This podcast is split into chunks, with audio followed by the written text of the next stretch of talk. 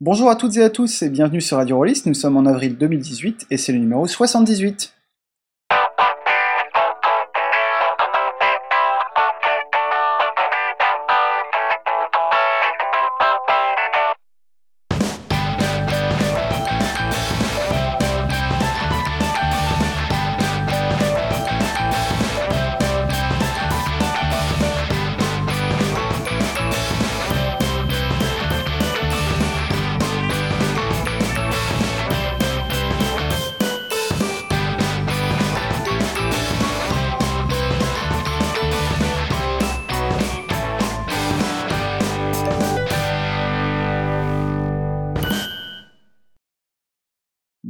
Toutes et à tous et bienvenue dans notre 78e épisode, un numéro euh, qui sera en compagnie de Julien d'en face, C'est moi. de Guylaine, Bonsoir. de Loris Salut, j'espère que vous allez bien. et euh, de Gabriel qui fait euh, son arrivée euh, sur notre antenne. Bonjour, soyez sympa, je débute. Non.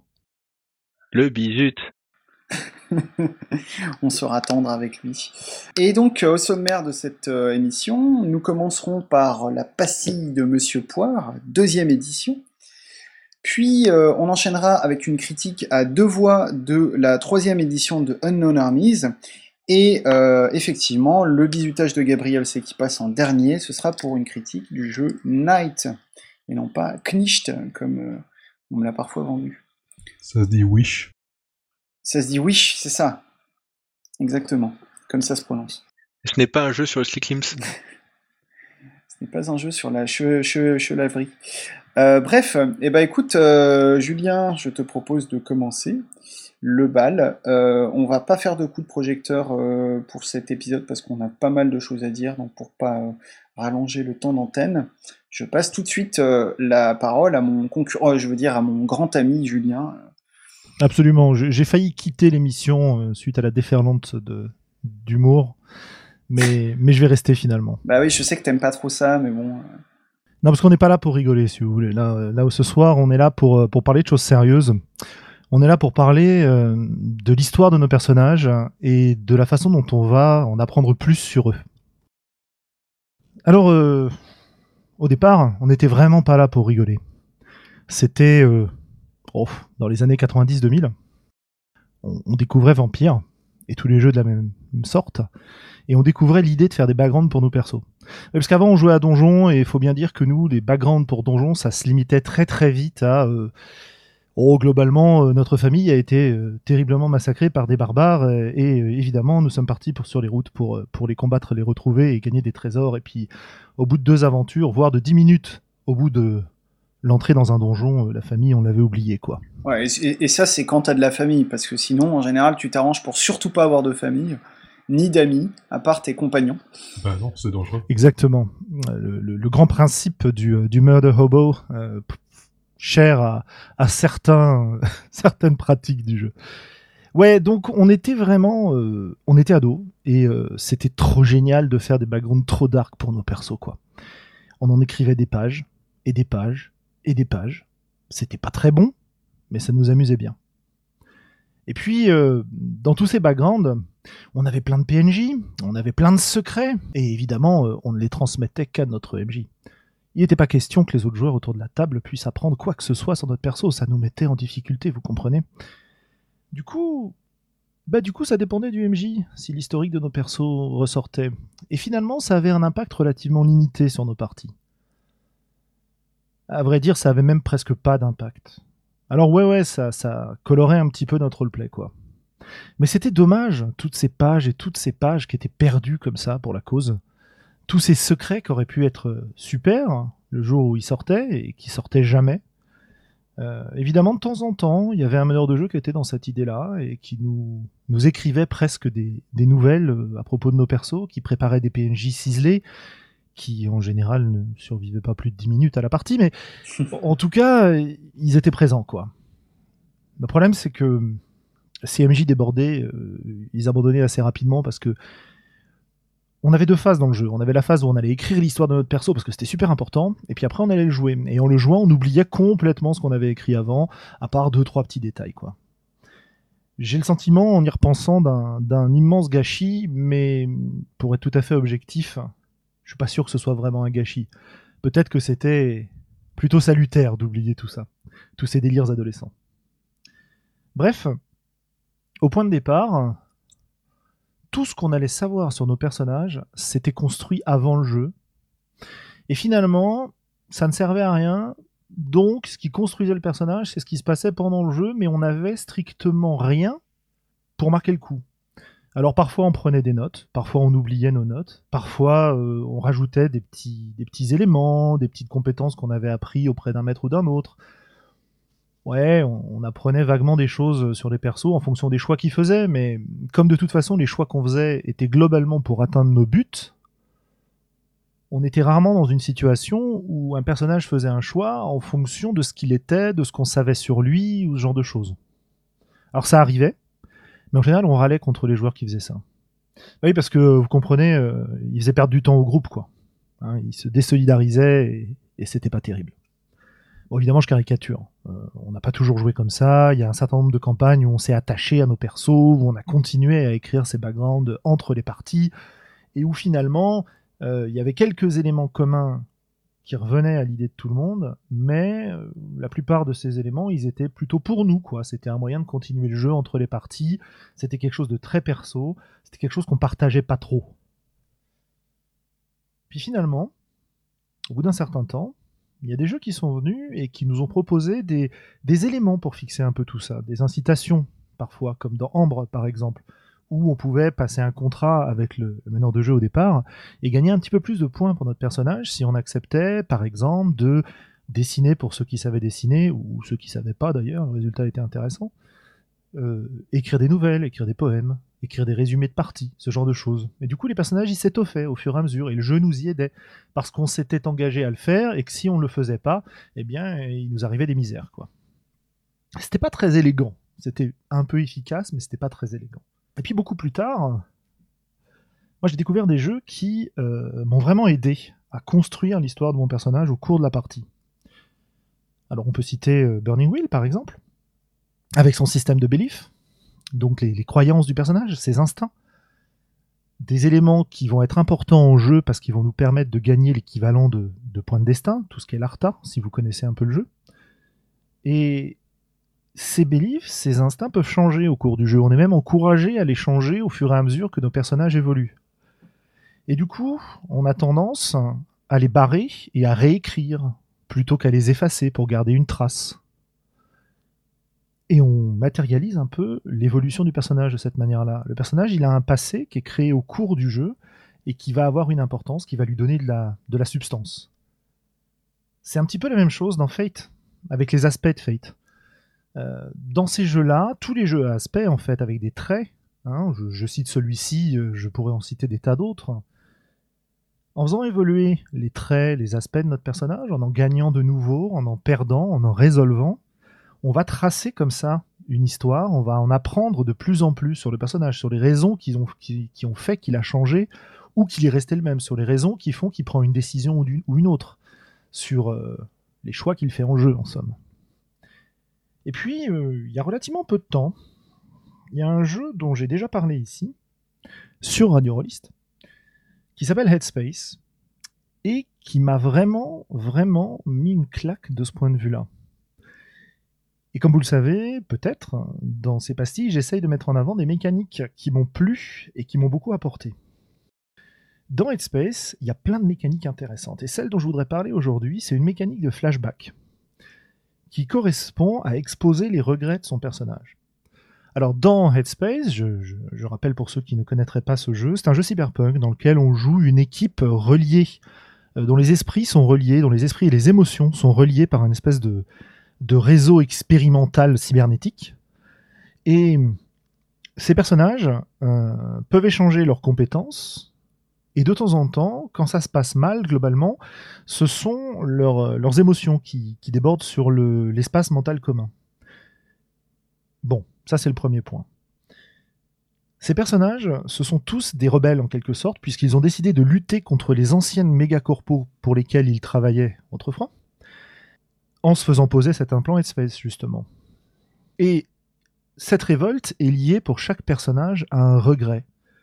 Quelque chose qu'il a fait pour sa corpo en général, ou à cause de sa corpo, et qu'il regrette profondément, quelque chose qui le mine, et quelque chose surtout qu'il refuse que les autres apprennent. C'est quelque chose, par exemple, qu'il ne met jamais volontairement sur le réseau commun. C'est des souvenirs qui ne devraient pas ressortir. Et évidemment, le jeu nous incite à les faire ressortir. Alors comment? Ben, La mécanique de regret propose à un joueur, lorsqu'il décide de la déclencher une fois par partie, de raconter son regret sous la forme d'un flashback. Il va prendre quelques minutes pour poser une scène et il va raconter ce qui s'est passé. Et les autres personnages se retrouvent à ce moment-là plongés via l'implant Headspace, via l'espace mental commun, à l'intérieur de ce flashback et peuvent l'observer. À l'issue de ce flashback, ils vont pouvoir poser des questions aux personnages pour euh, un petit peu élaborer sur ce récit-là. L'idée est donc la suivante. Quand le joueur décide de déclencher son regret, il va raconter son secret le plus honteux aux autres membres du groupe à la table, et ceux-ci vont pouvoir poser des questions à propos de ce personnage. Et ce qui est très malin, c'est que ce regret, on n'est pas du tout obligé de le déclarer au début du jeu. Il est même conseillé de le garder secret. Euh, et on peut, euh, on peut choisir de ne de l'inventer au moment où on va le raconter. Et si on joue en campagne, une fois qu'un regret est exposé, eh bien le regret suivant pourra être euh, la continuité de ce récit en flashback. Les questions que les autres joueurs vont poser vont pouvoir nous permettre d'en apprendre encore plus. Et de cette manière-là, bah, de cette manière-là, on va apprendre à connaître nos personnages bien plus que ce qu'on l'aurait fait si cette mécanique n'existait pas. On a des secrets enfouis, honteux, qu'on va être incité à faire ressortir non pas comme une punition parce qu'on n'aura pas réussi à les protéger, puisque ça c'était le paradigme dans lequel on jouait avant, à Vampire, etc. Mais au contraire, le système nous encourage à le faire. Alors il nous encourage comment? Bien, on peut globalement rattraper un échec euh, grave. Hein. Headspace, c'est un jeu qui est propulsé par l'apocalypse. Globalement, donc on peut remplacer un 6 moins qu'on vient de faire par un 10, donc remplacer un échec par une réussite. Euh, simplement en exposant ce regret. Et ça crée des effets en jeu qui sont assez phénoménaux. D'autant plus que les personnages ont tendance, ou plutôt les joueurs ont tendance à se répondre à travers ces regrets. Un premier personnage va nous, nous raconter quelque chose d'assez difficile autour de son personnage. Le personnage, enfin le joueur suivant, quand il va raconter son regret, peut reprendre des éléments du précédent, nous donner une autre facette de l'événement, par exemple, ça m'est déjà arrivé en partie, et va en général plus loin et on, a une espèce de spirale comme ça qui est très très intéressante pour, pour apprendre à connaître nos personnages. Euh, alors évidemment, Headspace met d'autres choses en place encore pour euh, connaître nos personnages, que ce soit au début de la partie ou au cours de la partie. C'est un jeu qui est centré autour des émotions de nos personnages. Du coup, comme le jeu se centre sur les émotions et que ces émotions ont en général une origine, euh, là aussi, on va enrichir et on va solidifier quelque part. On va donner de la substance, de la présence à nos persos. Et ça, c'est vraiment quelque chose qui m'a beaucoup, beaucoup marqué. Ça m'a tellement marqué finalement que lorsque j'ai euh, moi-même écrit un jeu, j'ai repris des éléments de cette mécanique. Alors, euh, c'est pas arrivé exactement en même temps, j'ai pas de, lien réel entre les deux, mais, finalement, ça a dû m'inspirer quelque part euh, pour amener les joueurs à poser des questions à propos des persos des autres joueurs. Et voilà. Avec ça, on a des historiques de personnages qui se construisent au fur et à mesure sans qu'on ait besoin d'y passer des heures avant et qu'on oublie la moitié des détails. On a des secrets qui arrivent sur le devant de la scène plutôt que rester cachés et inutiles et n'avoir jamais aucun effet en jeu. On a des personnages qui se rapprochent. On a des mécaniques dramatiques qui se mettent en jeu entre eux, des relations qui évoluent. Et, ça, bah, ça remplit complètement le contrat. Ça me permet, comme je disais, de, de réconcilier cette envie qu'on avait autrefois d'avoir des personnages tridimensionnels fouillés, complexes, et les difficultés qu'on a à garder en tête l'ensemble des, des détails qu'on avait imaginés, parce que là, on va les créer pendant le jeu et avec l'aide des autres. Voilà. Ouais, encore une fois, euh, comme euh, plutôt comme la fois précédente, là je me retrouve aussi beaucoup dans, dans ce que tu dis, euh, surtout dans, l'évolution euh, depuis euh, une, pratique de, jeu vers une autre. Je me souviens effectivement de, toutes ces heures à, échanger par mail avec les, avec les joueurs pour qu'ils te fassent des historiques super détaillés, puis au final en partie t'en vois que 2%, quoi. Ouais, c'est ça. ouais. Et de la même manière, euh, tous les, tous les secrets, effectivement, combien de, de fois euh, j'ai eu euh, des joueurs à ma table qui avaient euh, ce sombre secret terrible euh, avec lequel ils faisaient plein d'apartés avec le MJ, mais par contre le secret n'apparaissait jamais en jeu, donc c'était super frustrant pour tous les autres joueurs. En gros, c'était de la masturbation, quoi. Bah à deux quand même, parce qu'il y a le MJ aussi. Avec le MJ. Mais après, il y a un vrai côté où aussi, je pense qu'il y a, enfin, j'ai l'impression que c'est aussi des étapes un peu normales euh, de, euh, on va dire, euh, du développement du rôliste. Ce côté que au début, euh, quand tu commences, enfin, quand tu commences pas forcément, mais à une certaine étape, quand tu joues au jeu de rôle, ton personnage, il est à toi. Et c'est un peu genre, euh, c'est ton œuvre, faut pas y toucher.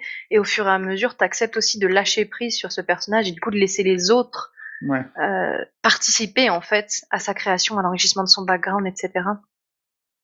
Tu as aussi un effet pervers terrible du système de vampire pour le coup, qui est que ces sombres secrets souvent c'était lié à un désavantage que tu prenais pour ton perso Ah oui. et qu'on voulait Mmh. toujours gagner le maximum de points pour nos persos, donc on prenait le maximum de désavantages et qu'on essayait de prendre des désavantages qui, qui risquaient pas trop de nous handicaper. Et le sombre secret, c'était un petit peu le pari, quoi. C'est si j'arrive à le garder secret, mon perso est plus fort que les autres. S'il se révèle, mon perso est foutu. Euh, et c'est pour moi une dynamique de jeu qui peut être sympa dans certains cas, et on a beaucoup joué avec, mais je trouve que c'est tellement dommage. Moi, je préfère maintenant, et on l'a pas mal dit dans les, dans les Waltarides avec Globo notamment, euh, quand on choisit des désavantages, c'est parce qu'on a envie de les jouer, quoi. C'est pas parce qu'on a envie qu'ils nous handicapent peu. Donc, Il y avait jou- ouais, vas-y, je t'en prie. Non, J'allais dire qu'il y avait aussi joué à Secret Ouvert, qui était une proposition de jeu, je sais plus en quel jeu, qui était assez intéressante. Et euh, le truc euh, que je- sur lequel je voulais revenir, c'était euh, quand tu parles des, euh, des longs backgrounds écrits par les joueurs. Moi, en tant qu'MJ, ça me saoulait, quoi. Le mec, il t'écrivait 10 pages mal écrites, d'une histoire chiante comme la mort, dont de toute façon, t'avais rien à foutre et t'avais rien à faire. Au bout d'un moment, euh, enfin, tu lui dis, t'es gentil, mais euh, range-les, quoi. Il y a carrément un mec à Donjons et Dragons, il avait, un- il avait ramené, parce qu'il avait joué son perso des années et des années et des années, et il avait ramené son, sa fiche de perso qui faisait, je sais pas, genre, je sais pas, ça faisait un demi-centimètre d'épaisseur en nombre de feuilles. Comme ça, et quand je lui demandais à son, euh, au joueur, euh, ton personnage, il est où? Il m'avait répondu dans ma station spatiale, ce qui était quand même un truc assez exceptionnel. si tu m'entends, euh, Christophe, sache que je l'ai pas oublié, ce délire-là. Ouais, bah ouais, c'est clair.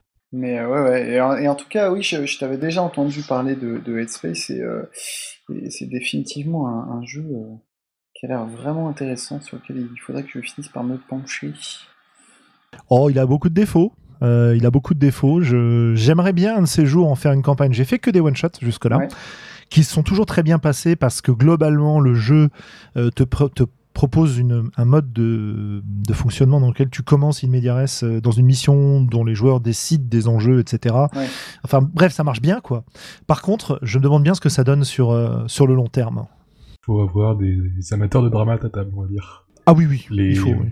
Le système fait que tes personnages ont à peu près la psyché d'un protagoniste d'Evangélion qui vont craquer assez souvent et euh, déballer euh, des sombres secrets, comme, comme, tu, comme tu le disais assez régulièrement. Donc, si tu pars avec une table qui a envie de faire des runs à, à Cyberpunk, c'est pas forcément le, le système de choix. Bah, c'est Headspace, quoi. Donc c'est, pardon, c'est Sense8 en fait. Donc euh, si tu t'attends à une série d'actions, euh, bah il faut quand même que tu gères euh, toutes les scènes de, de, de cul à travers le monde euh, simultanées, quoi. Oui, tout à fait. Euh, bah tiens, tu, ça, ça fait une transition pas si mauvaise euh, si tu parles de, de scènes de cul à travers toute la planète en simultané, euh, parce que c'est le genre de choses que tu pourrais sans doute croiser dans, dans Unknown Armies. Oh, mais tellement. Unknown Armies, euh, donc, euh, donc je vous annonçais euh, tout à l'heure qu'on allait parler de la troisième édition, mais pour parler de la troisième édition, euh, on m'a fait comprendre qu'il fallait d'abord parler de la deuxième édition, et pour parler de la deuxième édition, il faut d'abord parler de la première, et donc finalement, j'ai confié à Loris euh, la tâche de me faire un petit, euh, récapitulatif de ces deux premières éditions avant qu'on se penche un peu plus en détail sur la troisième.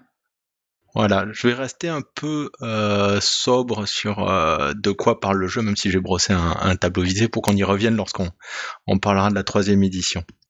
Juste pour revenir, pour brosser à, grands traits de quoi parle ce jeu, je vais revenir un peu sur son passé.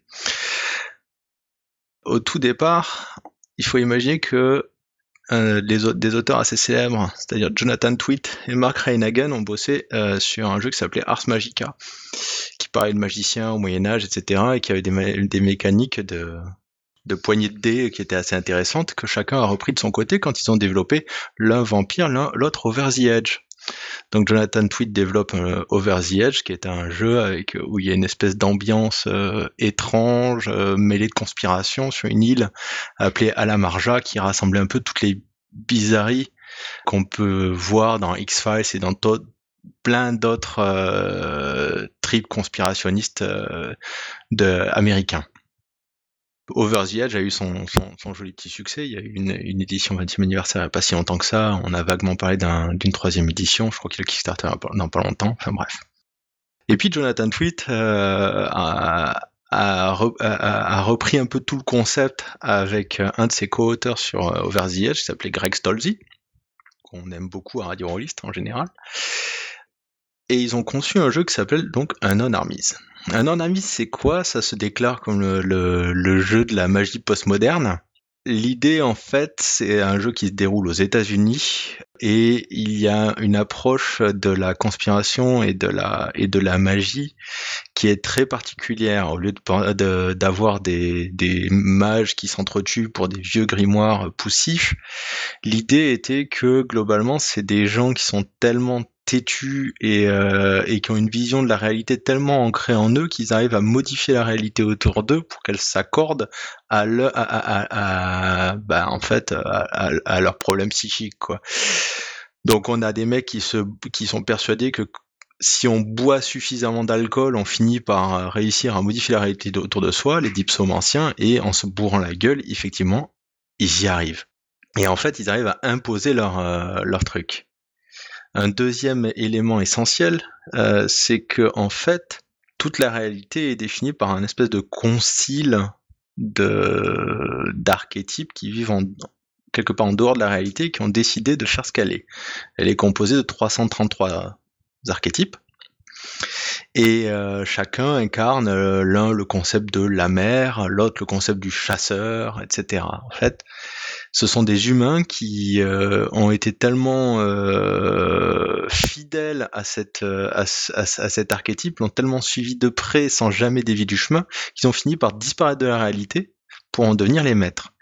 Et quand le 333e siège est rempli, bah, c'est tous ces gars-là euh, réécrivent la réalité et la modifient.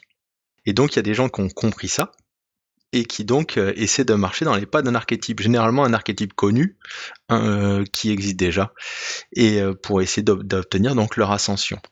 Le, le truc, c'est qu'en fait, ils deviennent tellement proches d'un archétype que cet archétype leur donne des pouvoirs. Alors ça marche super bien euh, jusqu'au moment où euh, le, on commence à être trop proche de l'ascension et l'archétype, pour le coup, euh, commence à se dire qu'il pourrait très bien perdre son siège si jamais, en fait, celui qui essaie de, de, récupérer le siège réussit à redéfinir le concept. C'est-à-dire qu'en gros, la réalité n'est pas tout à fait telle que l'archétype actuel l'a définie, et il se trouve que l'un des mecs qui suit le chemin incarne mieux l'idée actuelle de cet archétype et le renouvelle. Donc par exemple, le chasseur pourrait devenir le mercenaire. Je sais pas, hein, je dis n'importe quoi. ou le chasseur de primes, voilà. Le chasseur devient le chasseur de primes, qui colle mieux à la réalité actuelle, et paf, le chasseur se fait virer de la, ce qui s'appelle la statosphère, perd son siège et est remplacé par le nouveau gars. Et euh, le pauvre ancien dieu se retrouve sur la, planète avec de vagues souvenirs bizarres de ce qui a pu lui arriver. C'était une idée, une vision de la, de, magie très très euh, ras du sol euh, et en fait très ancrée dans des peurs et des, visions euh, de l'imaginaire américain. faut penser plutôt David les trucs de David Lynch, la série télé The Lost Room et tous ces, toutes ces, toutes ces visions-là. Donc la première édition est sortie en 98 elle a connu un beau succès de supplément. En fait, il y a eu tout un... c'était l'époque des splatter books, c'est-à-dire qu'en gros, on a mis des factions et chaque faction reçoit son bouquin. Oh là là. Il, y a... il y avait très très peu de scénarios, mais il y a quand même eu deux recueils de scénar, euh, l'un qui s'appelle Whip et l'autre qui s'appelle Six Shots. Euh, Six Shots, c'était, en... des, recueils, des recueils de, de scénarios one shot. Six Shots était carrément vraiment conçu dans ce, dans ce strip-là avec des, des histoires très précises, très précises. Mais les, les les concepts étaient des, les scénarios étaient des très très bons scénarios et les, concepts étaient assez originaux et, extrêmement jouables. Mais la difficulté, c'était de faire un concept, des, comment dire, des concepts qui seraient, euh, comment dire, pour réunir les personnages. Soit on jouait des mecs qui découvraient le truc. En fait, on se retrouve avec les mêmes problèmes qu'à Vampire. Soit on joue des mecs qui découvrent le truc, soit on joue des, euh, gens qui savent déjà. Et si on joue, joue, des gens qui savent déjà, on se rend compte que le background d'un non-army, ce sont des gens extrêmement individualistes, qui ont une vision très très claire de la qui ne s'adapte pas à celle des autres. Donc c'était pas facile de monter un groupe. Pour ce qui est du système, c'était un, un basique revisité. Euh, on jette un dessin et on essaie de faire en dessous, au-dessus de sa carac, euh, de sa compétence. C'était euh, assez simple. Les originalités étant que les compétences n'étaient pas décrites à l'avance, on les, on les écrivait soi-même et qu'il y avait des mécanismes de magie ou de soit sur la magie, soit sur euh, soit sur, sur les spécificités du personnage qui permettaient par exemple de choisir après coup quels dés étaient les dizaines, quels dés étaient les unités, ce qui, ce qui s'appelle les flip-flops, qui permettait d'améliorer ses chances. Le coup de génie aussi du système, c'était de dire que la santé mentale, c'est pas juste oh mon dieu j'ai vu des horreurs cosmiques et, euh, et, euh, et ça va plus dans ma tête, en fait, il y avait six échelles de, terreur. L'une qui était basée sur l'impuissance, l'autre sur la violence, l'autre sur, le, sur euh, son identité, le soi, euh, et une sur le surnaturel, euh, l'isolation et ce genre de choses. Donc en gros, ok, vous voulez aller au combat et devenir un meurtrier, c'est bien, mais en fait, tu es un être humain, vous allez mal le vivre. D'accord? Donc vous allez faire un jet de santé mentale et on verra si ça fait des coches sur la jauge de violence. Et en gros, soit tu réussis ton soit tu rates ton jet de et en gros tu fuis ou, euh, ou tu rentres dans une rage folle, euh, c'est pas top. Soit tu réussis et là tu deviens plutôt un sociopathe que la violence ne dérange pas. Dans les deux cas, c'est pas top. C'était vraiment original pour l'époque. Les concepts des jauges de santé mentale a été réutilisé bien plus tard dans Nemesis pour faire du, Cthulhu-like. Et euh, je dois avouer que j'affectionne beaucoup ce système-là. Ça a connu son bonhomme de chemin cette, cette première édition. Ça a eu son succès, euh, un succès, un certain succès, mais globalement mineur. Il y a eu genre six suppléments. Il y a eu un, un supplément perdu qui s'appelle euh, l'Ordre de Sainte-Cécile où il a été fait par des fans ou je sais plus. Il est dispo en PDF sur le site de Steve Jackson Games, euh, E23 ou ouais c'est ça E23. Et, euh, et les autres Splatterbooks, ben euh, il y en a eu quatre ou cinq, un truc comme ça. Il n'y a pas eu tant que ça. Arrive la seconde édition de manière assez surprenante, qui est un peu plus dense, un peu qui remet à plat certains concepts et clarifie pas mal de choses, apporte évidemment son lot de petites nouveautés, mais globalement remettait pas en remettait pas en doute ce qui avait été écrit euh, ni sur les règles ni sur l'univers. À ceci près qu'il y avait une mise à jour dans le sens où les, les factions étaient amenées à l'april en 2000. En gros, un gros événement a eu lieu en l'an 2000 et euh, qu'est-ce qui se passe après? Donc les factions avaient été légèrement modifiées, mais globalement tout était compatible avec la première édition. Puisqu'on parle de, de, ces factions, euh, vite fait, donc euh, il y a dans, dans, les plus barrés, et c'était celle qui est euh, sortie pour la seconde édition, euh, il y avait Macatax, donc c'est en gros, il y a une secte chez les chez McDonald's dont les mecs s'amusent à mettre de la magie au hasard dans des hamburgers, ce qui déclenche des effets bizarres dans l'espoir de, de, rendre la magie plus connue. Et c'est eux qui ont sauvé le monde en l'an 2000, mais personne ne le sait puisque le monde a été sauvé et que, ben, comme il n'y a eu aucun problème, ben, personne n'a pu s'en apercevoir. C'est assez drôle. C'est cette édition-là qui a été traduite en français avec la particularité d'avoir eu un écran euh, en français que même les Américains nous enviaient. Donc il y avait des Américains qui ont acheté l'écran euh, de non-armis français pour avoir un écran pour leur jeu. Ça c'est rigolo. Il y a eu aussi un supplément euh, très bizarre euh, des 20 et, euh, un non et, et, un non-armise qui se passe à Prague à 1610, dont le but était peut-être d'amener, je sais pas, les joueurs de D20 à non-armise Mais déjà, il s'est déplacé à Prague en 1610. Bon, c'est sympa, il y a un peu de background sur le sujet, mais c'est quand même bizarre parce que c'est pas du tout les mêmes tropes que Non Armies. On est dans l'occultisme euh, néphilimesque, même si les factions sont, ici il y a des factions, etc. L'autre truc, c'est que le scénario, c'est un donjon. Un vrai donjon. Enfin, bon, c'est un braquage, mais ça reste un donjon. voilà. Et donc là, voilà, Non Armies 2, euh, en anglais, un supplément plus euh, une campagne qui s'appelle To Go, et en français euh, le bouquin de base, l'écran et euh, si je me trompe pas, il y a dû y avoir au moins un supplément, peut-être deux. Je crois que One Shot ça a été traduit et après je sais plus, il y en a peut-être eu un autre. Voilà. Il y en a eu au moins deux autres parce qu'il y en a eu un sur Mac Attack et un sur un euh, sur les euh. Alors Hush Hush c'est sorti en première édition. Ah d'accord. Et, et, et Mac n'est sorti qu'en, enfin les deux ne sont sortis qu'en anglais. Et euh, Hush Hush c'est première édition, Mac Attack c'est en seconde édition. La seconde édition c'est Mac Attack c'est To Go. D'accord. Mais en français, je sais que c'est, il y a eu One Shot de traduit. Je sais que le scénario à Prague a été traduit. Et je, mais je suis pas sûr. Il y a eu l'écran évidemment, mais je suis pas sûr qu'il y ait eu autre chose. Oui, mais maintenant Voilà. que tu le dis, en effet, ce que j'avais eu dans les mains, c'était en anglais.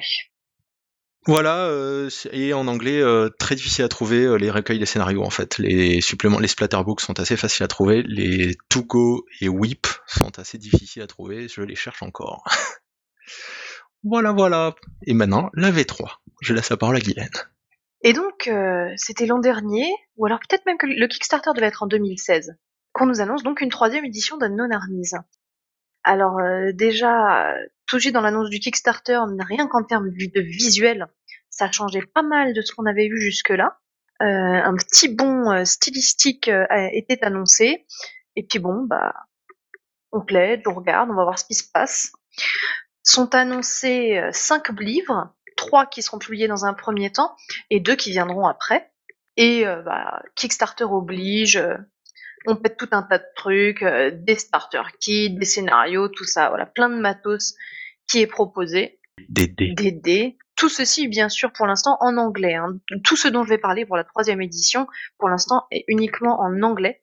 Ça n'a, ça, pour l'instant, je n'ai en tout cas pas entendu parler de, de projet de traduction en français pour le moment, mais quelque chose me dit que ça devrait ta- pas tarder quand même à un moment. Si je peux me permettre juste un instant, le Kickstarter de la V3, on, a, on vient d'en discuter sur Cassius No, et euh, c'est mort de chez mort et enterré. Désolé. Non. Pour la traduction? La VF, tu veux dire? Oui, en fait, c'était euh, GameFoo qui devait faire ça. Après, il Ah. l'avait annoncé dans le Kickstarter de Feng Shui 2. Et le Kickstarter de Feng Shui 2, il est en marché, mais pas trop. Euh, ils ont dit que, en fait, Over the Edge, Non Armies, euh, c'était c'était sans eux. Voilà. Hmm.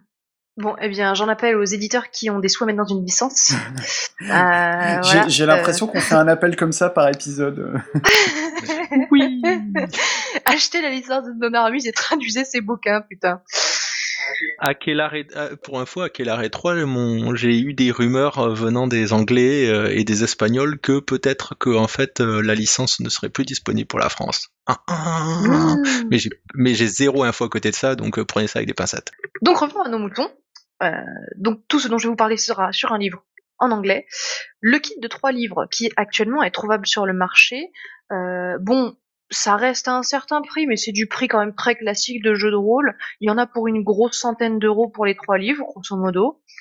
Donc certes, ça reste un produit cher, mais comme euh, quasiment tout jeu de rôle en format A4 couverture dure, euh, c'est des beaux bouquins. Euh, franchement, quand on les reçoit, bon déjà, euh, il y a un petit soft touch qui est ultra sexy. Et, euh, et c'est des beaux livres. hein. En termes de maquette, euh, la maquette est juste à tomber par terre. Et c'est des bouquins qui sont extrêmement bien écrits. Enfin, vraiment, on les lit et, euh, et c'est juste hyper agréable à lire. Et quand on les lit, on a à peu près cinq idées de scénario par page, ce qui est un petit peu problématique au bout d'un moment, je vous le cache pas. Mais c'est vrai, on n'a pas vraiment l'impression de lire un jeu. Moi, je, je vais être très franche avec vous, j'aime pas trop lire les bouquins de jeux de rôle en fait. C'est- Je suis désolée, Ah, je fais mon coming out. je fais mon coming out en, en live, mais voilà, j'aime pas trop trop lire les bouquins de jeux de rôle. Enfin, ça fait pas partie des choses dont je raffole à fond. Mais là, euh, là, on se laisse bercer tranquillement. La plume euh, des auteurs est juste euh, magnifique. Avec un peu tout le temps des, des... voilà, il y a ce petit ton un peu intime quand ils parlent. On a l'impression d'être dans une conversation avec eux autour d'un verre dans un bar, qui en plus colle parfaitement à l'univers. Les livres sont illustrés avec des photos. Pour la, à 90%, c'est des photos, du matériel comme ça. On imagine très bien pouvoir le réutiliser en partie. Enfin, c'est très très inspirant. Et avec à chaque fois des, des gens qui ont des gueules mais absolument géniales. Pour le ton, il faut savoir que la VF a été traduite sur le ton du tutoiement et ça avait fait un gros choc aux lecteurs euh, français un petit peu euh, collé-monté.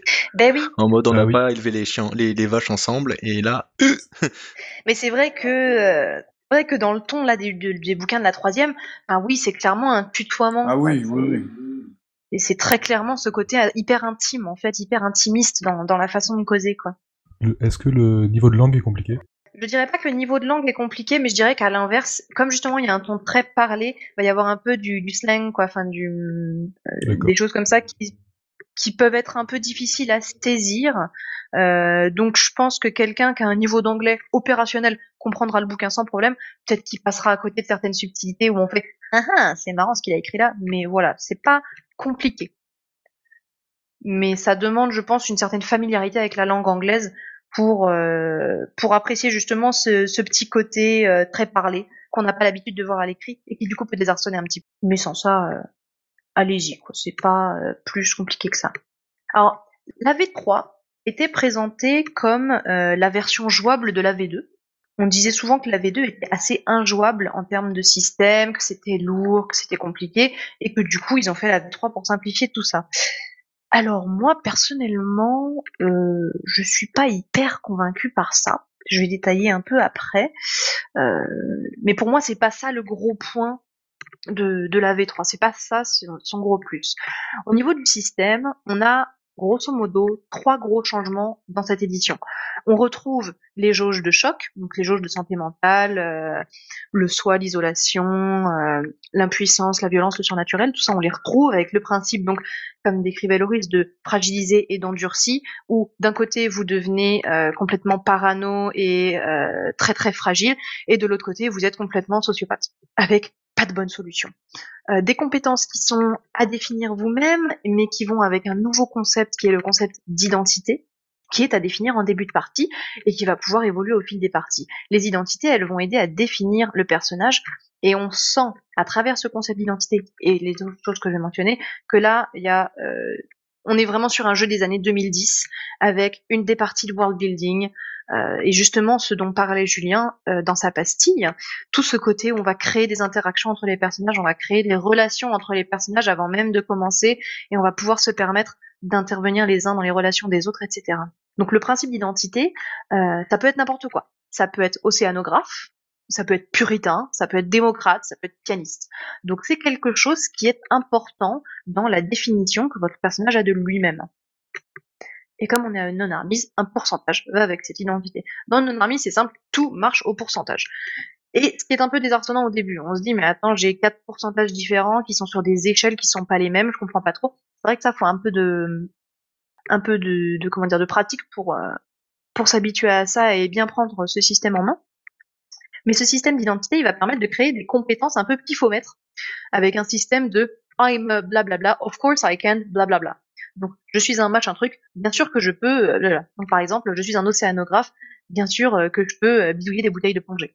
Et ça, ce sont des compétences ponctuelles. Donc, évidemment, vous n'avez pas écrit sur votre personnage bidouiller des bouteilles de plongée, mais c'est juste au moment de la partie, vous pourrez dire à votre MJ Attends, je suis océanographe, bien sûr que je peux bidouiller des bouteilles. Et lui, il va dire Ouais, bon, bah, d'accord.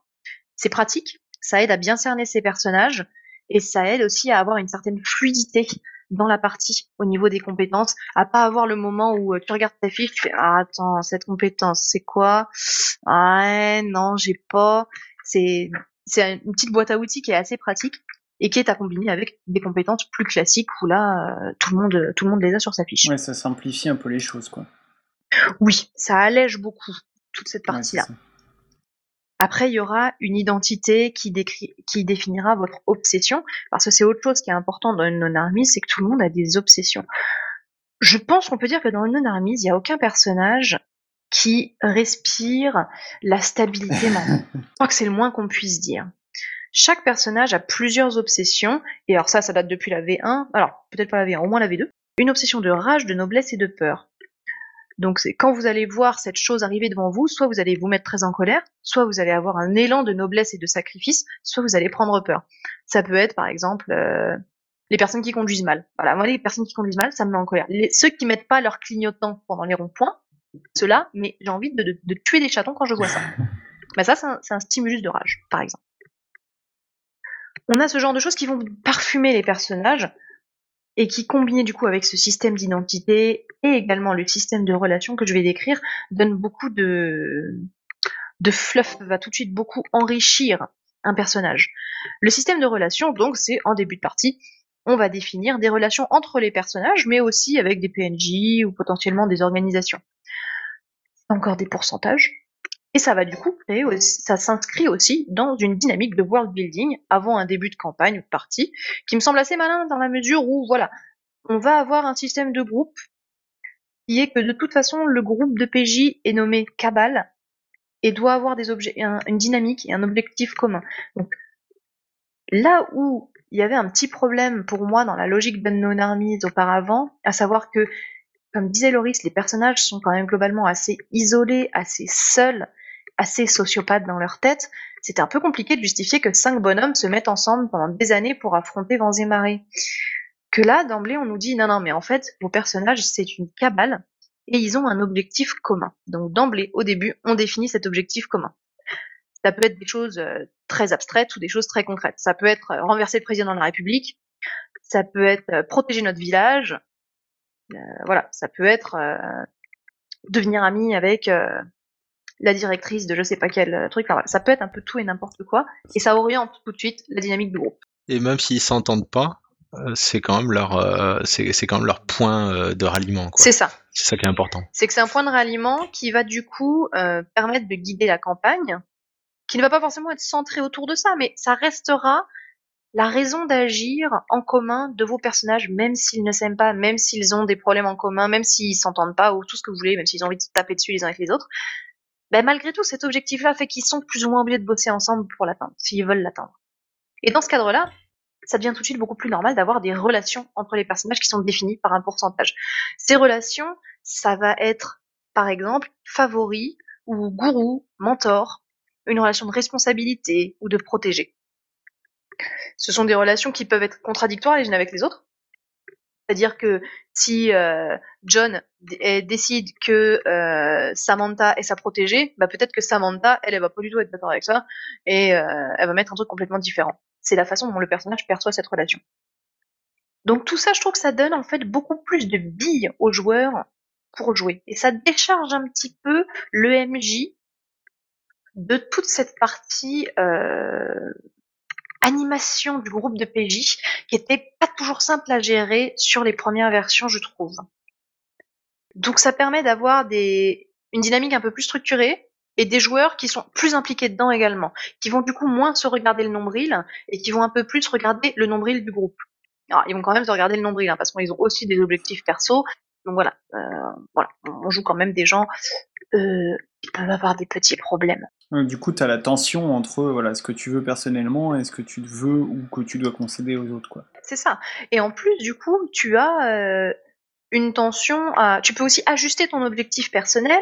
Tu peux voir pour que le groupe, ponctuellement, décide de mettre de côté leur objectif commun pour s'occuper un peu de l'objectif personnel de tel perso, ce genre de choses.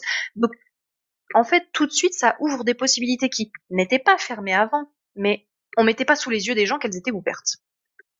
Là, ça met tout de suite sous les yeux des joueurs. Regarde, tu peux faire ça.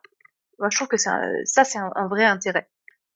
Donc, grosso modo, c'est voilà, ce sont les trois gros points du système qui changent les identités, les, euh, objectifs et les relations. Grosso modo, ces trois points-là. Après, de là à dire que le système est allégé, j'irai franchement pas jusque-là, parce que euh, les règles pour les adeptes et les avatars, bon, euh, ça reste, ça reste assez dense. Hein pour relativiser, moi je les trouve, je trouvais pas les règles V1, V2 très compliquées, je trouve pas les, les règles V3 plus compliquées. C'était un dérivé du basique avant, maintenant c'est un c'est du pourcent, c'est ça reste du pourcentage, juste un peu plus bizarre dans le sens où les jauges de de, de santé mentale en fait, influent directement sur les six compétences clés du jeu. Oui, oui, ça ça va, mais là il y a plein de petites règles en plus. Par exemple pour les adeptes, il y a la définition de la valeur oméga quand tu veux faire des actions ça honnêtement euh, alors voilà du coup la valeur oméga c'est oméga ta compétence euh, tu vas pouvoir l'utiliser à oméga plus 1 ou à oméga moins 1 bon ça honnêtement je trouve pas ça euh, hyper fluide et simple après c'est pas la mer à boire. Hein. Je précise, Oméga, c'est quand tu crées ton adepte, c'est-à-dire quand tu crées l'archétype de ton adepte, c'est-à-dire qu'il y a tout un tas d'archétypes tout faits dans le jeu, et Oméga, c'est quand tu, pour créer les adeptes, c'est quand tu veux créer l'archétype ou l'école de magie pour équilibrer la, puissance, ce que la plupart des MJ, euh, globalement, à mon avis, s'en fichent. Mais l'idée, c'était ça, c'est pour créer l'école de magie de manière à, peu près propre. Oui. Donc c'est c'est une fois, tu t'en sers une fois dans la. Mais, euh, dans ta mais comme on est dans la troisième émission de Non Armies, est-ce que au moins il fait une blague avec Oméga 3 ou pas? Parce que sinon c'est un peu décevant. Quoi. Ah, je crois pas, je l'ai pas vu en bon, bah voilà, n'achetez pas ce jeu, c'est plié. Bon, stop, on arrête la chronique. Euh, voilà, c'est fini. Je vais aller brûler le mien. je reviens. Non, mais c'est ça, c'est que au final, enfin, quand euh, il y a eu cette V3, euh, il y a beaucoup de gens qui étaient là, ah oui, quand même, machin, c'est nécessaire. Et même les auteurs de leur côté ont dit, ouais, bon, on va essayer de rendre le truc un peu plus simple. Bon, je voyais pas trop, enfin, je vois pas trop pourquoi il y a eu tout ce, toute cette agitation autour de ces questions-là. Sur l'échelle du jeu de rôle, ça fait clairement partie des systèmes un peu lourds. Enfin, c'est pas un système léger, quoi. Mais bon, ça reste euh, rien de bien euh, surprenant quand on a un peu l'habitude de ce genre de choses. Au niveau de, des originalités un peu qu'on a dans, les bouquins, le jeu comporte beaucoup d'encadrés d'avertissements où les auteurs se permettent de dire ce qu'il faut faire ou pas avec leur jeu et pourquoi c'est ok ou pas de faire ça à une table de jeu de rôle. Et moi, je trouve ça cool. Et je trouve ça classe. Non Army, ça aborde quand même des thématiques qui sont assez borderline, qui sont assez difficiles. C'est un jeu qui peut aller assez loin. Enfin, c'est quand même présenté comme un jeu d'horreur. Alors, pour moi, ça peut être joué un peu autrement. Il peut y avoir quand même une sorte de, euh, de ton un peu, un peu décalé, euh, presque humoristique, etc. Enfin voilà, on peut avoir des choses un peu différentes mais euh, mais on peut aborder certaines, thématiques peuvent être assez difficiles en jeu. Il y a quand même des composantes d'horreur non négligeables. Donc je pense que c'est quand même bien que les auteurs disent clairement, ok c'est un jeu d'horreur, mais on peut pas faire n'importe quoi non plus avec. Et si vous faites n'importe quoi avec, c'est pas ok. Moi, c'est une prise d'opposition. Il y a des gens qui vont dire, ah, oh, je fais ce que je veux, mais il y a des moments où ils disent clairement, euh, voilà, c'est pas parce qu'on dit que c'est un jeu d'horreur que vous pouvez imposer des choses violentes aux joueurs sans leur demander leur avis. Si un joueur dit clairement, et quand il dit ça, il s'adresse pas seulement au MJ, il s'adresse aussi aux joueurs à table. Si un joueur vous dit, euh, moi je veux pas qu'il y ait tel type de scène et que vous allez volontairement faire tel type de scène, c'est pas ok.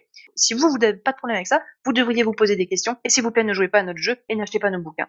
C'est, enfin, quand on voit les jauges euh, de santé mentale, genre euh, impuissance, soit isolation, on sent que ça attaque des, des thèmes particulièrement hardcore quand même. Ben oui. Il y a, et il y a le, le scénario de démo qui est sur le site d'Atlas Games, qui est clairement, euh, vous vous êtes fait enlever par, euh, par un taré au fin fond de la forêt, et vous êtes dans une cage, et il va vous, il va vous buter et vous bouffer. Ou un truc dans ce goût-là, ça va pas être drôle.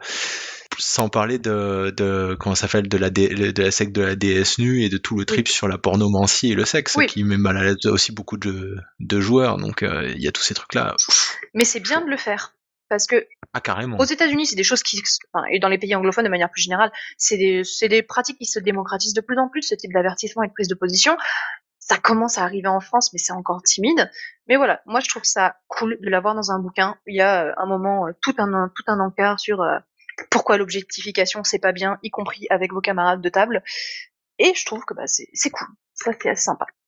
Au niveau background, il y a quand même quelque chose à noter, c'est que le, le, parti pris de cette troisième édition, c'est justement qu'il y a eu ce petit reboot dans l'historique euh, du clergé invisible, des 333 archétypes. Et du coup, ça permet aussi de renouveler un petit peu le background avec ce, cette petite pirouette assez euh, pratique et qui en plus fait évoluer le monde de non-armis, donc c'est pas plus mal. Le 3 mars 2003. Voilà, le 333. Donc pour moi, cette édition, elle donne une direction plus claire aux parties et aux groupes de PJ. Donc on clarifie où vont les joueurs, pourquoi on joue, et ça, et ça fonctionne.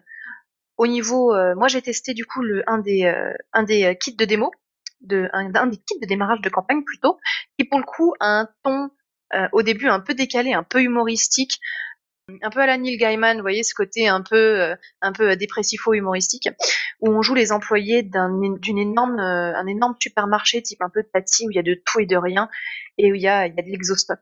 Donc il y a des objets un, peu bizarres qui arrivent des fois dans les livraisons et, on ne sait pas trop ce qu'ils font.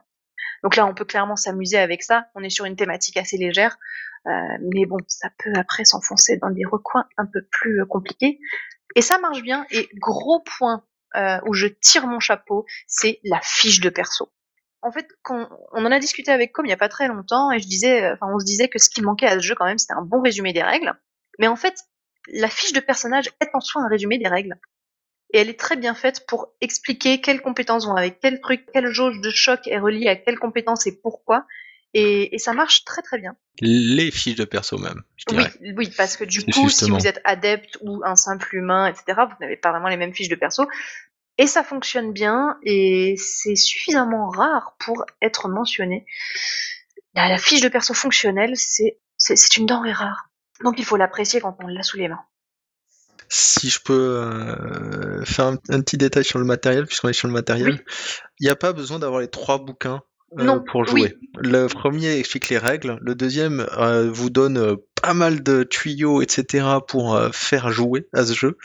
Le troisième, en fait, c'est un espèce d'abécédaire de trucs super zarbi à coller dans la gueule de vos joueurs euh, de manière assez étonnante. J'aurais en effet dû commencer un peu par là. Mais euh, oui, en effet, dans les trois bouquins, les deux premiers sont en effet importants. Euh, le premier et le deuxième, ça c'est sûr, il est faux. Le troisième, c'est du fluff, qui est génial par ailleurs, Ouais. mais euh, vous en avez pas besoin, besoin pour jouer. Les épisodes, les, bouquins 4 et 5 euh, aussi, euh, le, les, en gros rajoutent du background, reprennent les tout ce qui n'a pas été repris dans les trois premiers bouquins des anciennes éditions et euh, présenté dans les bouquins 4 et 5 et aussi dans le cinquième en fait Stolzy vous présente tout un tas d'inspi en les qui, lui parlent qui sont pas des inspi qui vous viendraient tout de suite à l'idée mais en développant pourquoi c'est une bonne inspi et qu'est-ce que ça vous apporte de de- d'intégrer euh, ce genre de truc voilà Et euh, alors, sauf si je ne m'abuse, corrige-moi à Loris si, si je me plante, mais il me semble que les quatrième et cinquième bouquins sont pas encore disponibles en dur. Non, c'est que du PDF. Je suis pas sûr qu'ils les Et- mettront ouais, en dur d'ailleurs, j'aimerais bien, mais Je sais même pas si c'est prévu, mais pour l'instant c'est que du PDF. Moi je croyais que c'était prévu au début, mais, mais quand j'ai recherché un peu, j'ai vu des trucs contradictoires, donc euh, il a aussi, euh, ils ont aussi créé un genre d'Adventures League euh, sur euh, sur qui s'appelle Statosphere, qui permet à, euh, à n'importe qui de créer du contenu tiers à vendre sur la boutique d'Atlas Games pour un non-armiste. Donc il y avait un gros supplément sur l'Angleterre et tout un tas d'autres trucs qui sont sortis de nouvelles écoles de magie, de nouveaux archétypes. Je dois avouer que que je suis pas allé plus loin que ça parce qu'il faut les payer, que j'ai pas spécialement envie et que j'en ai pas spécialement besoin. Mais euh, voilà, il y a beaucoup de matos qui euh, qui est apparu très vite Mais- et ils vous fournissent le template en plus. Après, en euh, de toute façon, enfin déjà avec les trois bouquins, il y a déjà largement de quoi faire. Euh, le, bouc- le premier bouquin c'est euh, s'appelle Play, donc jouer, donc ça s'adresse, c'est vraiment les mécaniques de jeu, euh, comment ça fonctionne. Le deuxième bouquin c'est Run, donc c'est men- enfin c'est c'est courir, mais c'est aussi mener sa partie, run a game, ce genre de choses. Donc, ha, ha, ha. Et euh, du coup c'est voilà, c'est comment démarrer la partie, ça, mais ça ne s'adresse pas pour autant que au MJ, parce que ça parle aussi de comment constituer le groupe de PJ, etc., comment faire toute cette partie world building, et ça parle aussi un petit peu du monde en soi, du, du background évidemment.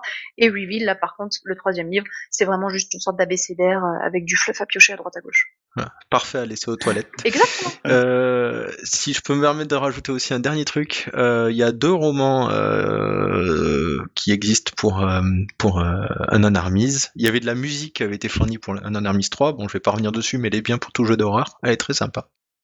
Godwalker et euh, You. Et il y a aussi Switch Flipped, qui est plus anecdote, enfin qui, est moins relié à un non-armisme, mais quand même très On y retrouve des tropes. Godwalker était vraiment un excellent bouquin et euh, You, j'en ai déjà parlé sur Radio Ouais. Rollist, je sais plus à quelle, à fait. euh, à quelle occasion, mais c'était euh, c'était vraiment pas mal et euh, et en tout cas n'importe quel MC qui voudrait se lancer, je recommande de chercher ces, ces deux bouquins qui sont disponibles en- au format électronique de toute façon. Donc euh, des bonnes lectures. Pour une fois que de la game fiction euh, est bien écrite, faut pas s'en priver quoi. C'est genre euh, très rare. Donc allez-y, vous avez de quoi jouer pendant 10 ans avec ça, et c'est essentiel pour tout jeu de rôle ancien que nous sommes. Éditeur qui nous écoute, achète la licence, traduis-le en français. Je vais faire un, je vais faire un best-of de nos, suppliques aux éditeurs. Mais, euh, mais oui, oui, euh, moi, qui ne fais que lire le jeu, euh, c'est vrai qu'il est, est très très bien écrit. Et en particulier ce fameux troisième bouquin, même pour, quelqu'un qui compte pas faire jouer au jeu, euh, c'est vraiment une très très chouette lecture euh, dont tu peux te resservir pour n'importe quel jeu d'occulte euh, contemporain. Il y a, des idées, au, il y a, cinq idées par paragraphe, c'est vraiment génial. Je remettrai quand même une tartine sur le bouquin 5, Mine, où Greg Stolzy donc expose ses, sources, etc. Parce que vraiment, il montre d'où il vient, où est-ce qu'il veut aller, etc. avec ses sources. Et j'ai découvert plein plein de choses super bien, genre Junji Ito, euh, MGMT, etc. MGMT étant un comics, pas le groupe de musique. Je disais aussi. Et, et, euh, et c'est vraiment, c'est c'est des chouettes sources à aller creuser, quoi. Donc il n'y a pas que David Lynch, il y a plein de petits trucs euh, anecdotiques sur lesquels je serais jamais tombé sans ça. Et même pour le deuxième bouquin, euh, le bouquin Run, euh, il, s'adresse- il a beaucoup de conseils de masterisation sur euh, comment mener sa partie, etc., mais qui franchement peuvent s'appliquer à tout, quoi, à, à quasiment tous les jeux de rôle et qui sont assez utiles. Mm. Il y a beaucoup de choses que les gens font plus ou moins naturellement, mais de les foutre euh, en, en mots et de les formaliser comme ça, bah ça, tu visualises un peu mieux et tu dis ah ouais, ah oui, c'est ça que j'ai fait quand j'ai fait ça. Hmm, ah mais je l'ai pas vraiment fait intentionnellement, mais c'est bon à savoir. J'ai, moi j'ai eu pas mal de moments comme ça à la lecture. D'ailleurs, si vous voulez vous faire une idée de ce, de ce bouquin-là, euh, c'est une extension de deux PDF gratos sur le site de Stolzy euh, qui s'appelle How to Play Role Playing Games et How to Run Role Playing Games, qui euh, qui expliquait euh, pas à pas comment jouer et comment maîtriser des jeux de rôle. Ouais, donc avec, avec ça, les- le matos gratos, etc., je pense qu'on peut, on peut se faire une bonne idée de, du jeu et de, et de son esprit. Yep. Eh ben merci pour euh, ce, tour d'horizon. Effectivement, euh, moi qui n'ai lu que la troisième édition, euh, c'est intéressant aussi ce que vous disiez sur la, façon d'intégrer le background d'une édition à une autre.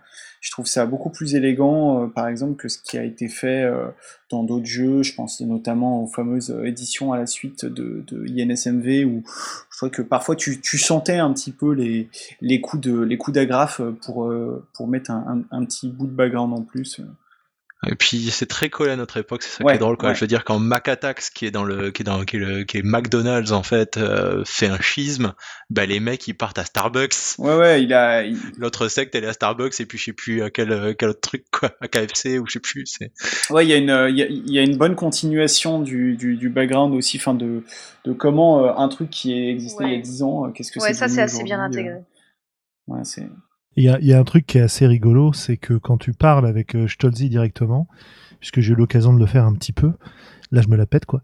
Euh, de classe. Euh, Voilà. Euh, on avait fait une interview. En fait, j'ai un pote qui fait un podcast en anglais euh, qui l'avait interviewé pour son podcast hein, et j'avais participé à l'interview. Et en fait, ça fait vraiment le le l'américain auteur de jeux de rôle hyper professionnel, très carré, euh, qui t'explique ce qu'il fait et t'as pas du tout du tout ce côté barré qui ressort de de la discussion quoi. Mais même Donc à l'écriture, hein, franchement, euh, quand tu lis le bouquin, il n'y a pas le côté barré. Il y a juste un côté. C'est un pote qui est en train de m'expliquer son, son jeu, tu vois. Mais il n'y a pas un côté barré dans l'écriture. Dans le contenu seulement. Oui, oui, oui, mais pas dans la, pas dans la forme, tu vois. Et tout ce que tu dis sur la sécurité émotionnelle va dans ce sens-là. C'est euh, c'est il est assez impressionnant. Mais à, côté de ça, il te fait la vidéo euh, du Kickstarter d'Anon Armis qui était aussi euh, assez marrante où il est assis dans un fauteuil dans une espèce de maison abandonnée avec des, des éclairages assez, arbis quoi. Et ben en tout cas voilà pour ce qui est de la troisième édition et des deux éditions précédentes de Non Armies. Et on va terminer avec un jeu assez différent, il me semble-t-il.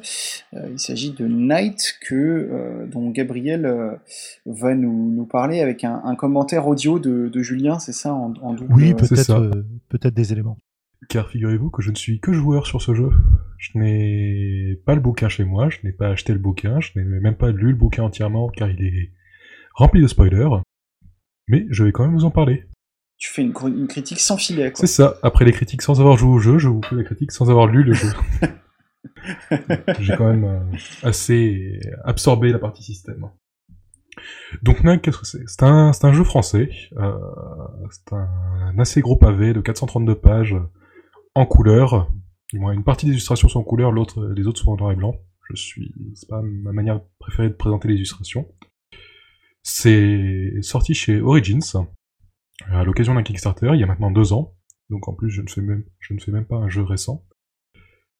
Euh, le Kickstarter a très bien marché, ils ont eu de quoi sortir un, supplément en même, temps que le, bouquin de base qui s'appelle 2038, ainsi que tout un tas d'aides de jeu qui étaient euh, données à l'époque dans une clé USB.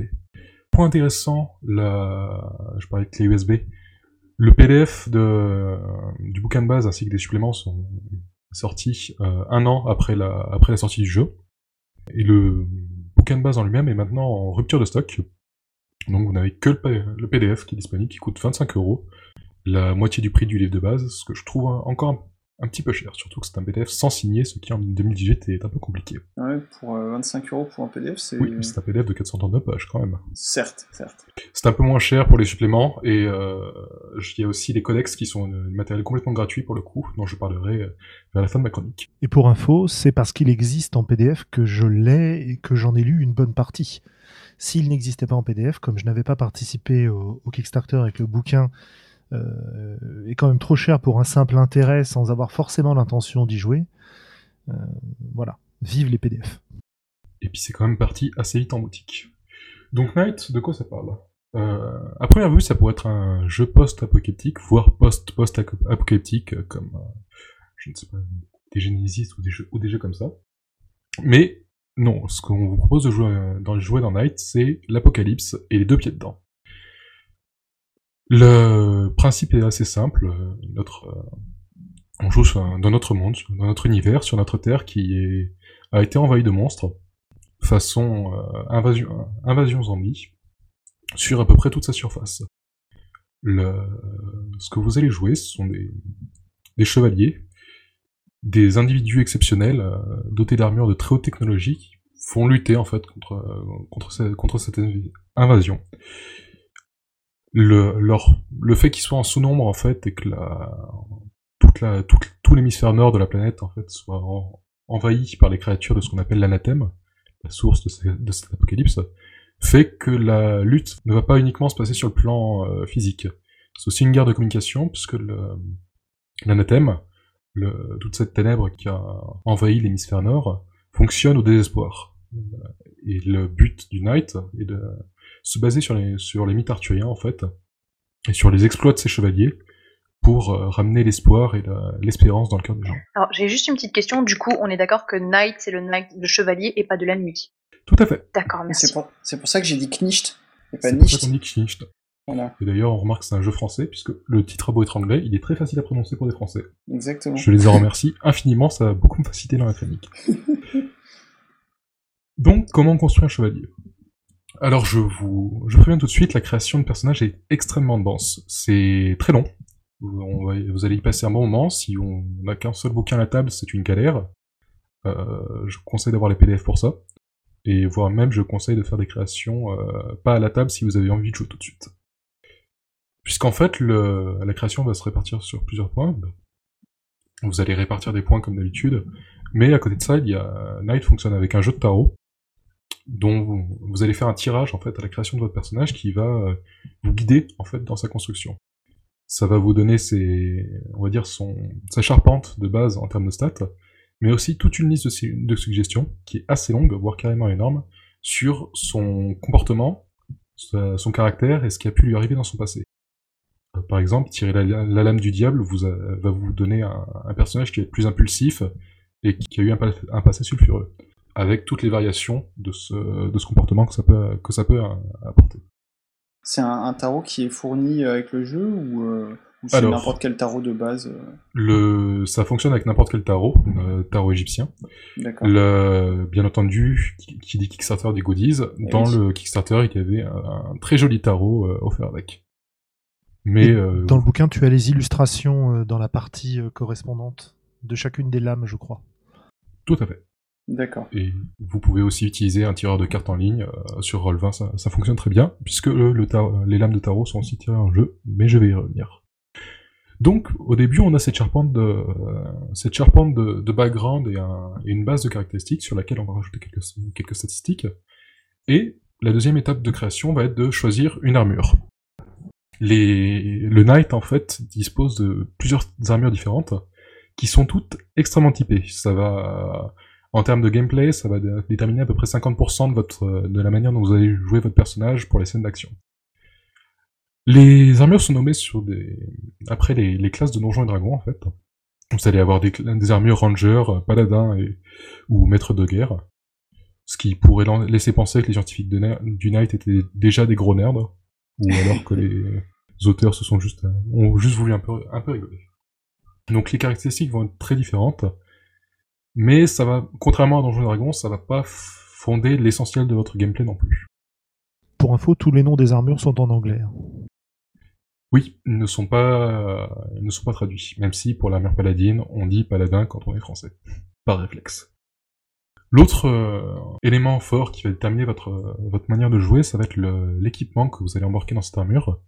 Car elle est, enfin la, la customisation est la, ba- la, la base du jeu. Il y a tout un, tout un tas d'équipements, que ce soit que soit les armes forcément, puisqu'on va jouer un jeu très militaire, ou euh, de l'équipement plus variable, des grappins, des modules permettant de sauter plus loin, de réparer plus facilement, ou de notamment tout un tas de visions diverses et variées, des illustrations thermiques, qui vont euh, beaucoup typer en fait votre votre votre rôle dans l'équipe. Tout ça c'est bien beau, mais ce matériel, comment on l'utilise, comment comment on se bat, puisque je, vais être assez honnête, c'est ce qu'on fait euh, la plupart du temps à Night. Ça fonctionne sur un système dont la base est assez facile à comprendre. Les... Vous allez avoir une liste d'attributs en fait, euh, instinct, perception, déplacement, euh, force, technique, savoir, apparence, aura, etc. qui vont représenter un pool de dés. Vous allez choisir, euh, vous allez lancer ce pool de dés et, euh, et le but c'est de faire des, paires et c'est un, un, un jeu à succès simple. Le MJ devant, devant fixer une, euh, un seuil à atteindre avec une échelle qui est bon assez, on va dire assez pifométrique. Le petit twist du jeu, c'est que le MJ choisit la première, caractéris- la première caractéristique que vous allez, que vous allez lancer. Par exemple, euh, pour courir dans un bâtiment qui s'effondre, il va vous demander un jet en basse mobilité, et c'est vous, joueur, qui allez choisir la deuxième. Sur le papier, ça paraît être une excellente idée qui permet pas mal de choix de gameplay, etc. En partie, il s'avère que ben, on essaie de forcer sa caractéristique la plus, la plus forte. D'ailleurs, mettez plein de points en instinct, ça sert sur à peu près tout. Ou bien, on essaie de se justifier, mais c'est ça, casse plus le, rythme de la narration, plus que ça n'aide à, à l'enjoliver. On est loin, on n'est pas vraiment du côté de Feng Shui ou de Wushu, par exemple. Le, en fait, on aboutit sur ce que j'appelle les jeux à justification, où on passe plus de temps à justifier au MJ d'utiliser telle ou telle, telle ou telle capacité. Sur le long terme, justement, ça, ce point-là, en fait, se répète assez souvent. On a assez souvent, des discussions sur quelles caractéristiques passent, etc., qui peuvent parfois ralentir le jeu. Sur le, long terme, également, on se rend compte du rôle très important que va avoir l'équipement. Je vous expliquais tout à l'heure que c'était la moitié de votre, gameplay en fait. Puisque les créatures de la la ténèbre que vous allez affronter, sont extrêmement variées. Euh, Le jeu fait en sorte que, le, que, les, combats puissent être. Assez différenciés. Le bestiaire de base n'est pas très étoffé, mais c'est plutôt dans les types de créatures à affronter que ça va, que ça, va beaucoup varier. Puisque ça va des, monstres colossaux aux hordes de, d'individus en fait désespérés par la, par la présence de l'anthème et la, et, la, ténèbre.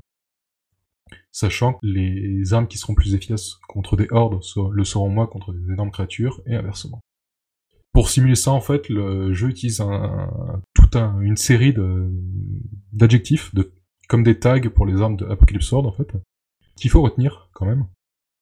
Euh, je vous conseille d'avoir une aide de jeu à côté imprimée qui, qui résume à peu près tout ce que, font, ce que fait chaque tag. C'est pas forcément évident de retenir lequel sera plus effi- efficace sur la sur l'armure, lequel sera plus efficace sur la, san- sur la santé, étant donné qu'ils ont des noms type euh, euh, meurtrier ou barbelé. Je, Julien pourra sans doute vous en dire plus de ce côté-là, mais le fait est que euh, côté MJ, il y a aussi des tags pour les créatures, et certains des... Forcément, vous en doutez bien, les tags des PNJ et certains tags des, PJ vont s'annuler. Donc il faut vraiment avoir une liste de correspondance à côté, y compris pour les joueurs qui vont vouloir savoir qu'est-ce qui, qu'est-ce qui leur permettra d'être efficaces. Le... Assez vite, on se rend compte en fait que certains certains éléments qui pourraient sembler intéressants sur le papier sont un peu trop facilement euh, ignorés par les créatures que vous, que, vous allez affronter. Le jeu est prévu pour être joué en campagne. Le jeu est prévu pour être euh, joué avec une progression des une progression des personnages qui vont progresser sur deux points. D'abord sur la en termes de, mécanique pure, débloquant des, des nouveaux, du nouveau matériel et de nouvelles possibilités pour leur armure, mais aussi en termes de, en termes de, découverte de l'univers. Puisque l'univers de Night, en fait, est assez ésotérique. C'est un, jeu à secret qui se base sur énormément de, découvertes, et notamment des, des factions occultes. Euh, vous allez croiser des Illuminati ou plusieurs factions religieuses qui ont des qui ont qui avaient connaissance de l'arrivée de l'anathème et qui ont des informations sur la manière dont sur la manière de l'affronter. Pourquoi c'est intéressant? Parce que ça offre une recherche en fait dans une campagne très militaire, euh, un besoin de rechercher de l'information. Je sais que beaucoup de gens ont peur de jouer des, campagnes militaires en se disant hein, euh, on va faire des, combats à la chaîne, au bout d'un moment ça va être très, agaçant ce qui est à peu près normal. Enfin, si vous avez joué deux combats Pathfinder, normalement, vous dites que vous n'avez pas envie de faire ça pendant une dizaine de parties de suite. La découverte de secrets, donc, va être un, moteur pour les personnages, de savoir euh, qu'est-ce qui est derrière un thème, de rencontrer des, ces factions qui ont les connaissances, essayer de leur tirer les verres du nez, apprendre, du coup, comment, d'abord à quel point ils sont dans la merde, et puis comment, comment lutter et sauver ce qui peut l'être de, cette campagne.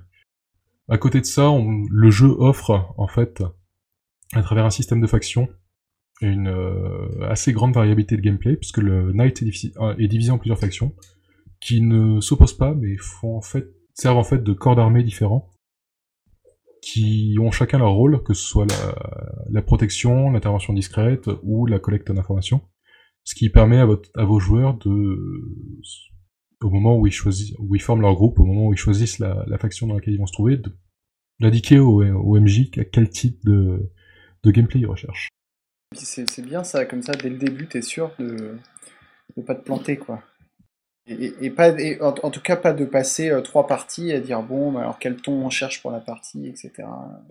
Ça, je sais pas si c'est dit explicitement dans le dans le bouquin, Julien, tu pourras me dire sur ce point-là, mais c'est vraiment dans cette optique-là qu'on a compris la, la, question de comment, à quelle euh, faction Unite vous, vous souhaitez faire, vous souhaitez appartenir. Oh, j'ai pas spécialement de réponse là-dessus. Euh, ce que je peux dire, c'est que euh, l'ambiance du jeu, euh, si tu veux, le, bouquin te présente le jeu comme un jeu qui met deux euh, éléments de thème en parallèle, qui est d'un côté l'horreur et d'autre côté l'épique et il se définit comme un jeu d'horreur épique quoi. On joue des héros dans un monde en train d'être complètement dévasté, avec tous les éléments d'horreur qu'on peut vouloir y mettre, que ce soit de l'horreur euh, corporelle, de l'angoisse, euh, de, de l'espèce d'horreur métaphysique. Enfin, il y a, y a, un peu tout ce qu'on veut, quoi, à mettre dedans. Et, et en parallèle, les joueurs sont censés euh, être dans une position où ils ont envie de sauver le monde, quoi, où ils ont envie de. Enfin, c'est des héros, c'est les derniers bastions de l'espoir, et euh, ils vont tout faire, tout faire pour y arriver.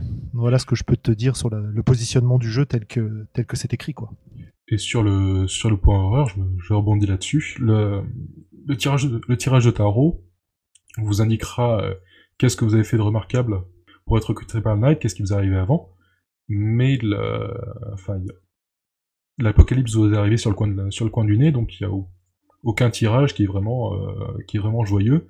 Là, c'est très facile d'avoir des personnages qui ont des qui ont des histoires tragiques et qui arrivent au night avec leur tas de traumas. Le, ce qui fait un, un terreau assez fertile pour derrière euh, construire de l'horreur qui va les, qui va les toucher plus, au moins en tant que personnage. J'ai une petite question rapide. On joue quand? On joue en, je l'ai pas précisé, oui, on joue dans un futur euh, assez proche. Le, je disais tout à l'heure que les, que les armures étaient très technologiques. Les auteurs ne s'embarrassent vraiment pas de réalisme. On est en 2037, 2038 si on joue avec le supplément éponyme, mais le, la technologie est franchement magique. L'armure Wizard tire, des, tire du plasma par les mains, le, les armures en elles-mêmes, en fait, apparaissent à peu près de nulle part. C'est euh, très Iron Man dans l'idée, mais ça peut être euh, des drones qui viennent vous déposer l'armure dessus, voire même de la, de la, de la téléportation Ok. pure et simple. Ouais, du coup, c'est du futur très proche. C'est du futur très proche, mais où on, vraiment on ne s'encombre, pas de, de réalisme, ni même de vraisemblance. Le, la technologie marche très fort, on justifie pas mal de choses par une machine. Il faut que la, la technologie en fait sert de base à faire des trucs cool. Du coup, décrit comme ça, c'est un peu du Evangelion RPG quand même. Alors, les armures sont à taille humaine. On est plus sur Destiny que Evangelion. Et ouais, la, compa- la comparaison vaut le coup, si ce n'est qu'on ne joue pas des, des adolescents et on- qu'on peut avoir des. C'est même conseillé d'avoir des personnages qui ont une famille à protéger, des, gens qui les entourent, etc. Je vais faire un point sur les, autres livres de la gamme, car oui, il y a une gamme, comme je te disais, le Kickstarter a très bien marché. Euh, 2038, donc c'est un, c'est un supplément qui met notamment pas mal de matériel que j'ai pas trouvé transcendant. Il y a des, armes qui doivent être très rigolotes et qui sont un peu, un peu plus différentes, enfin, certaines basées par le, sur le son notamment. Mais également pas mal d'informations supplémentaires sur l'univers. Et notamment la possibilité pour les, pour les PJ de faire un peu de customisation de base d'opération en fait. Puisqu'il y a, sans spoiler, il y a possibilité d'avoir une base d'opération dans la, qui est une plateforme pétrolière et de la customiser un peu comme, comme on veut.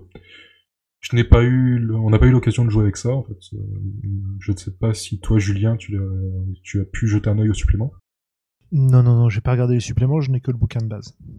Eh bien, il est disponible en PDF aussi. Il doit coûter une quinzaine d'euros, je pense, en PDF. Et je crois que la, je crois que la version physique est également épuisée. Et comme je disais, il y a les, une série de codex, il y en a cinq, qui sont des aides de jeu gratuites, en fait, puisque les auteurs, Colin Pigna et Simon Gabillot, cherchent à faire vivre leur jeu euh, après sa, après son Kickstarter et entre les, les gros bouquins. Euh, c'est des, des PDF assez bien réalisés sur des thèmes assez euh, plutôt différents. Donc le premier est une euh, présentation, de présentation plus générale de Camelot, du coup la, la base d'opération du Night. Le deuxième est un scénario que je n'ai pas lu du coup, et je ne sais pas si notre MJ nous l'a fait jouer. Euh, le 3 est intéressant, il se base sur en fait les IA des armures. Chaque armure étant dotée d'une IA assistante. Le but étant d'offrir des, un peu de customisation, qui est, une base du gameplay du jeu, mais surtout de la, des possibilités de roleplay. On peut vraiment se faire un trip à la Bloodlust, avec des dialogues entre le porteur et son, le porteur et son armure. Ça peut être intéressant. Nous, on a, à la table, on a, décidé que ça nous intéressait pas trop, puisqu'on, déjà, on était, on découvrait le jeu à côté. Donc, on a plutôt laissé ça de côté. Euh, le quatrième codex, c'est une nouvelle armure, la druide, qui fonctionne en fait avec des drones en, en assist, on va dire, et qui est peut-être un peu un peu plus complexe à, un peu plus complexe à jouer. Et quant au cinquième et dernier, c'est de nouveau du matériel. Et je vous ai dit une bêtise, le PDF du supplément 2038 coûte 2 euros. Donc je disais au début que Knights était sorti chez Origins, pour ceux qui suivent un peu l'actualité, Origins c'est une maison d'édition qui a, fermé, ce qui pose quelques questions sur le futur de la gamme. Leur euh, autre projet, Egyptus, où on jouait des, réincarnations de dieux égyptiens, a été repris par les, par les douze singes. Il me semble que c'est officiel. Maintenant, le, apparemment, Origins a prévu une réimpression du livre de base, un nouvel écran de jeu, puisqu'il existait un ancien écran qui est en rupture de stock aussi, et donc ils en ont fait un nouvel, euh, un nouveau avec une, autre illustration, ainsi qu'une euh, une campagne, euh, une bonne campagne prévue, euh, qui s'appelle la bataille de la bataille de Pignao, qui se passe apparemment au début de la, si j'ai bien compris, avant la période de jeu donc 2037 normale, et qui évoque les, les secrets et la base de création du Night, qui est disponible en précommande pour l'instant. Je crois que cette campagne a, pour, un- a pour ambition d'être possi- d'être possible d'être joué en multitable jusqu'à 4 tables. Ah ouais, Ce qui est euh, assez rare pour être signalé quand même. Ah, c'est un beau défi ça. Il me semble que Crime avait une campagne, une, un scénario multitable, mais là on parle d'une campagne, donc euh, à voir, ça m'a avis aux intéressés. Mais par contre, pour la, le futur après de la, de la gamme et une potentielle V2, puisque le, le jeu est sorti en 2015, il a, il a deux ans maintenant, ça reste euh, du domaine de la prospective et je pense que ça, ça, dépendra si les auteurs ont réussi à trouver un, un éditeur. Ok, euh, bah écoute, j'ai deux trois éléments à ajouter à ta description très complète. Mais je t'en prie. Euh, au départ, moi, c'est un jeu qui m'a intéressé parce qu'on m'en a dit du bien. Euh, quand je l'ai vu, je me suis dit, oh là là, on joue des espèces de, réincarnations de chevaliers arthuriens, enfin symboliques, en grosse méta-armure qui se battent contre des hordes, des grandes créatures et tout. Euh, c'est un jeu que pendant mon adolescence, j'aurais adoré. Bon, je l'ai laissé un peu de côté. Puis j'ai discuté avec des gens qui ont eu qui ont fait beaucoup de démos en convention, euh, qui m'ont parlé avec enthousiasme de ce jeu-là, en me disant que ça allait plus loin que les combats, qu'on pouvait en faire quelque chose vraiment d'intéressant, tout ça, euh, notamment avec son background. Donc je me suis dit tiens pourquoi pas, allons voir. Alors j'ai été un peu déçu à la première première partie de ma lecture parce qu'en fait oui c'est un jeu qui est quand même vachement tourné autour de l'action, donc c'est pas ce qui m'intéressait euh, aujourd'hui dans un jeu de ce type. Mais euh, ce qui m'a rattrapé un peu le coup, c'est que euh, ça m'a, j'avais eu envie de le détourner ce jeu pour jouer dans l'univers d'un bouquin qui s'appelle Étoile mourante, qui est un bouquin d'Ayardal et Jean-Claude Duniache qui présente bon, c'est un bouquin de SF dans lequel on rencontre différents rameaux de l'humanité qui ont évolué différemment. Et il y a un des rameaux, justement, qui, qui s'appelle les mécanistes et qui fonctionne avec des armures qui ressemblent un petit peu aux armures du Knight, quoi, avec euh, une IA à l'intérieur, etc., euh, etc. Donc ça, c'est ça qui m'a un peu euh, attiré, qui a fait que j'en ai lu pas mal de jeux-là. Et il y a quand même des éléments qui sont relativement intéressants dedans, au-delà de, au-delà de la, de comment dire, de son aspect jeu de rôle classique, qui peut être très sympa à jouer quand on cherche ce genre de choses. notamment des aides aux meneurs de jeu qui sont intéressantes. Le conflit, par exemple, le combat prenant une grosse part dans le jeu, on a toute une série d'exemples et de comment dire ce qu'ils appellent des éléments narratifs de conflit. C'est-à-dire qu'en fonction du type d'adversaire, du type de décor, euh, du type de euh, voilà de, situation dans lequel on est, on va avoir des petites options préfaites qui vont nous permettre de rajouter un peu d'histoire dans le conflit, dans le combat. Je vais en, je vais en prendre un au hasard. Euh, alors, type de décor, euh, euh, contre-forteresse, immeuble résidentiel. Il y a quatre petits exemples, alors je vais prendre le plus court. Vous découvrez soudain que plusieurs de vos ennemis ont pris des habitants en otage et vous menacent de les tuer si vous ne déposez pas les armes. Allez-vous obéir ou prendrez-vous le risque de les libérer? Donc voilà, c'est des petites options comme ça il y en a un, bon paquet qui vont permettre de, euh, de rajouter des éléments et de raconter des choses avec le combat et, pas faire simplement bon bah voilà c'est mon tour j'attaque toi qu'est-ce que tu fais etc donc ça c'est un côté qui était assez intéressant dans le jeu que j'ai que ça prend juste deux trois pages mais c'est euh, c'est un plus. Et la deuxième chose qui m'a bien plu c'est euh, une petite section qui s'appelle créer votre mission de night dans laquelle vous avez le découpage d'une mission typique, parce que c'est quand même un jeu à mission, hein, euh, de ce que j'en comprends, avec euh, l'introduction, l'enquête, l'horreur, la réflexion, l'indice majeur, la contre-attaque, la surprise, la révélation, la préparation, le climax, l'épilogue et à chaque fois petite description, etc. Et beaucoup de contenu pour finalement euh, réussir à, faire des, des scénars, des parties relativement simplement dans ce type d'univers. Il y a aussi pas mal de descriptions de PNJ, de... il n'y a pas qu'un bestiaire avec des créatures étranges, il y a aussi des factions rivales, comme on en parlait tout, à l'heure. Et il y a, beaucoup beaucoup d'éléments en fait pour créer ces intrigues, suivre le scénar. Je crois qu'il y a une sorte de métaplot à l'intérieur, etc., etc. Donc, euh, pour moi, dans son, objectif de jeu, bah, c'est un jeu qui est plutôt bien fait. Euh, J'aurais probablement pas envie d'y jouer de manière poussée dans son cadre de base parce que euh, bah, on citait les combats de Pathfinder qui s'enchaînent. Euh, voilà, le, le, jeu de rôle d'action c'est pas trop mon truc ces temps-ci. Euh, mais une fois de temps en temps, euh, pour se défouler, euh, sachant qu'on peut faire un bon épisode de film d'action dans un contexte très typé et dans lequel on peut avoir des éléments qui vont nous désarçonner et, des événements qui vont avoir lieu pendant les combats, bah finalement, c'est pas mal quoi. Voilà ce que je voulais rajouter sur le jeu. À côté de ça, on parlait de Pathfinder, je me permets de signaler que ceux qui chercheraient un jeu très tactique, où le, le building et la synergie d'équipe est importante, pas le jeu idéal. le, système restant quand, quand, quand même assez, assez fin et assez simple.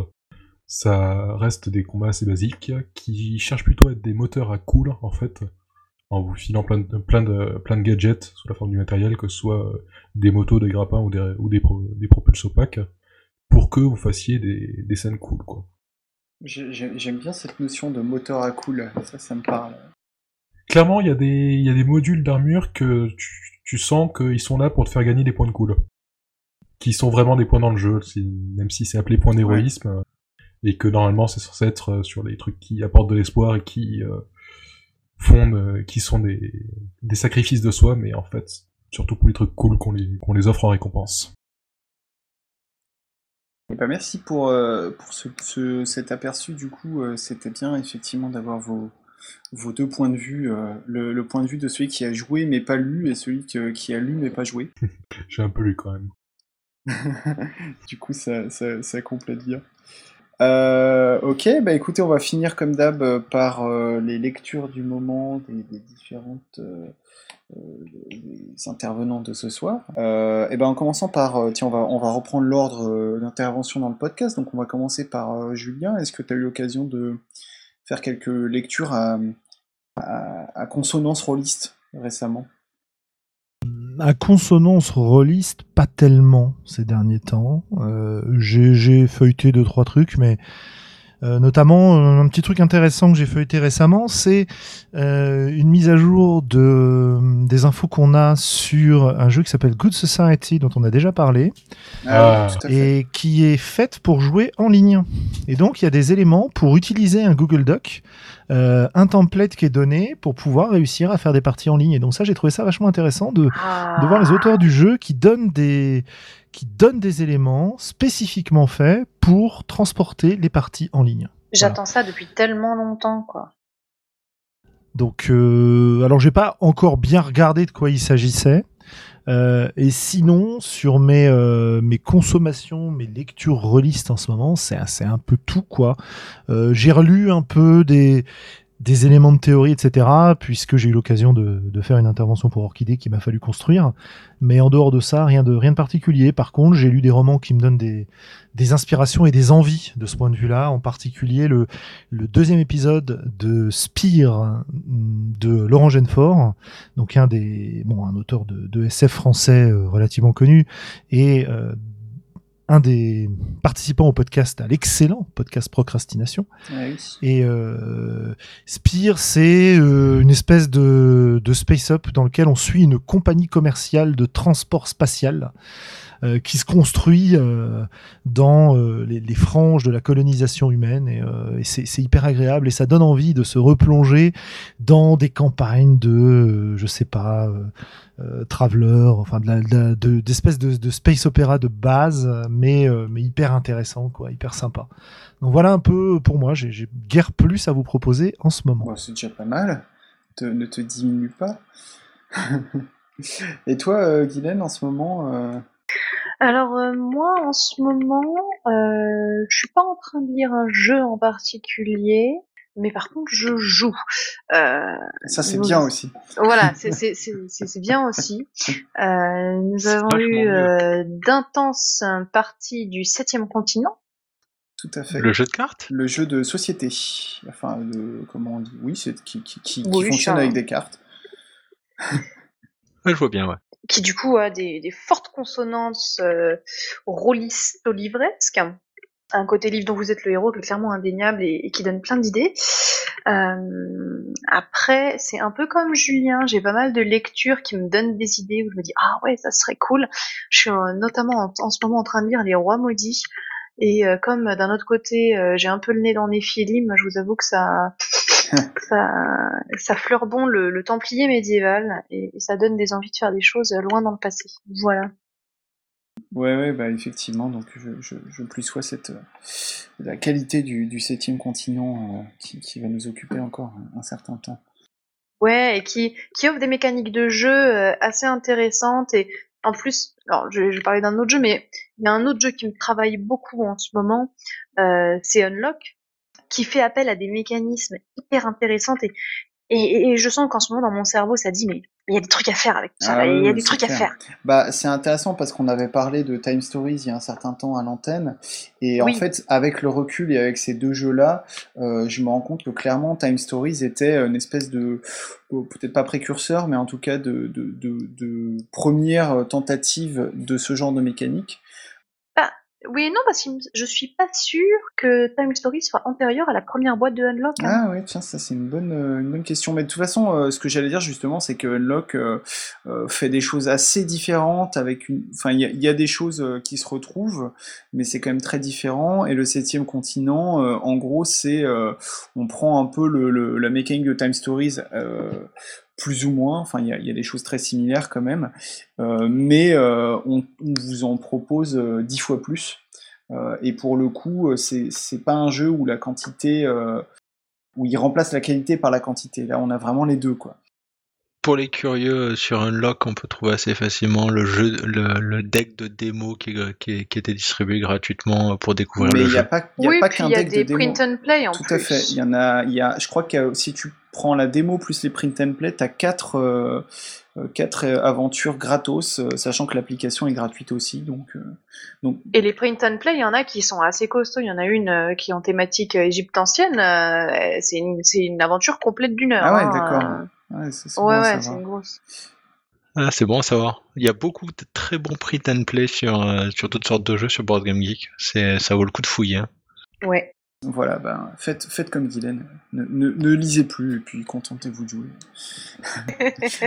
Enfin, cela dit, je ça. sais pas, toi, toi Loris, peut-être que tu as eu des lectures. euh, Ah ben, euh, j'ai eu quelques lectures euh, Grumfesque récemment, puisque j'ai reçu un colis de, de, de Lulu, euh, avec Diceless Dungeon et euh, Abyss, euh, au seuil d'Abyss, euh, d'abîme très profonde, je sais plus le titre, m'échappe, Asata, d'abysse très ancienne. qui sont très très chouettes et sur lesquels on reviendra sûrement euh, dans la dans Radio Rollist.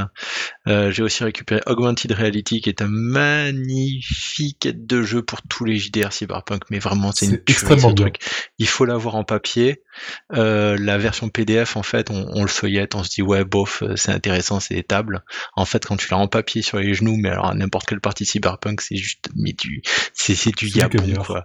T'as des tables, des, du drop dice, etc., qui te permettent de, de créer des villes, des quartiers Cyberpunk, euh, des, des PNJ en rien de temps. euh, T'as une liste de chansons et de styles musicaux. euh, que- Qu'est-ce qu'on entend dans la boîte? Et puis on entend du techno groove punk. Enfin, je sais plus quoi, mais il y a, il y a vraiment une thématique cyberpunk qui ressort et c'est vraiment très bon. Et sinon, euh, pour euh, faire un peu de teasing sur une prochaine chronique, je suis en train de lire Cultos Innombrables un jeu de rôle espagnol euh, qui est un peu le chaînon manquant en fait entre l'appel de Cthulhu et Delta Green dans le sens où on va jouer c'est dans l'univers cthulhien mais on va jouer des des sectateurs qui ont pas zéro en san des mecs qui ont qui utilisent le mythe pour leur propre fin euh, peut-être pour combattre les, les vilains pas beaux sectateurs fous, ou euh, peut-être justement pour devenir riche et puissant. Mais dans tous les cas, en fait, euh, on est sur ce sur ce petit, euh, comment dire, sur cette zone très fine où ça peut très bien aller comme très mal finir. Et euh, ça utilise le système Ethos qui, qui m'a jamais vraiment convaincu, mais euh, sauf dans Ouais, dont avais déjà parlé. voilà, dans. Fragmentos, c'est très bien parce que c'est c'est très adapté euh, au contexte. Dans Cultos Innombrables, euh, ça vaut pas un- tout un tas d'autres systèmes euh, cthulhiens qui sont, à mon avis, plus intéressants.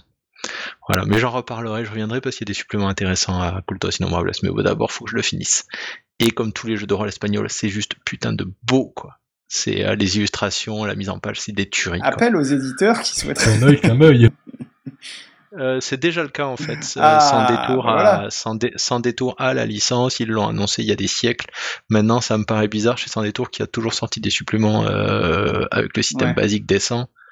euh, de sortir un supplément, euh, un, un jeu de rôle euh, cthulhien qui n'utiliserait pas le décent, mais euh, le système que- qui est plutôt chez la loutre. Donc euh, à voir. euh, de toute façon, ça fait longtemps qu'on n'a pas eu d'annonce Ouais. dessus, donc je sais même pas si c'est Ils- encore à ils l'ordre ont du jour. sorti du Mutant Year Zero qui tourne avec le, le système euh, Free League. Ça me donne- ça- je pense pas que ce soit un problème pour eux. Je, la, la, le Kultos, c'est quand même du, euh, du Cthulhien, c'était pour ça que je faisais la remarque. Et au fait, petit détail, Cultos innombrables, ça veut dire culte innommable. Attention, Ah. faux amis, el espagnolo no es Ah muy oui, oui, facilo. hein. effectivement. euh, euh, oui, oui, bah, gracias pour la clarification, hein, parce que c'était pas clair pour moi. Ouais, voilà, c'est un faux ami, euh, on se fait facilement avoir. Bon, moi j'étais partie Bah, j'ai bille en tête, te ah bah oui, culte question, tu vois. innombrable. bah oui, pourquoi pas Il y en a plein. Et euh, les deux suppléments, donc euh, Fundido, en, Fundido en Blanco, donc fondu au blanc, et euh, Postnomicon, que je vous laisse en exercice. Ouais, bah tu nous donneras la réponse quand tu feras la. C'est une nouvelle convention? Tu, tu nous donneras la réponse quand tu feras ta chronique, du coup. Exactamundo. Et, et toi, Gabriel? Eh bien, comme toi, je pense, j'ai lu le kit de découverte de, de Good Society, le jeu pour faire du Jane Austen.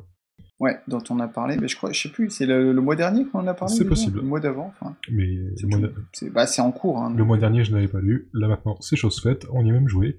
Et à côté de ça, dans un tout autre style, je lis la campagne Les Griffes de la Corruption pour euh, Warhammer, Warhammer 40 000 Black Crusade, où on- et je la fais jouer, où on envoie des PJ renverser un gouverneur planétaire, euh, un grand coup de ben de de rituel un peu un peu sordide également.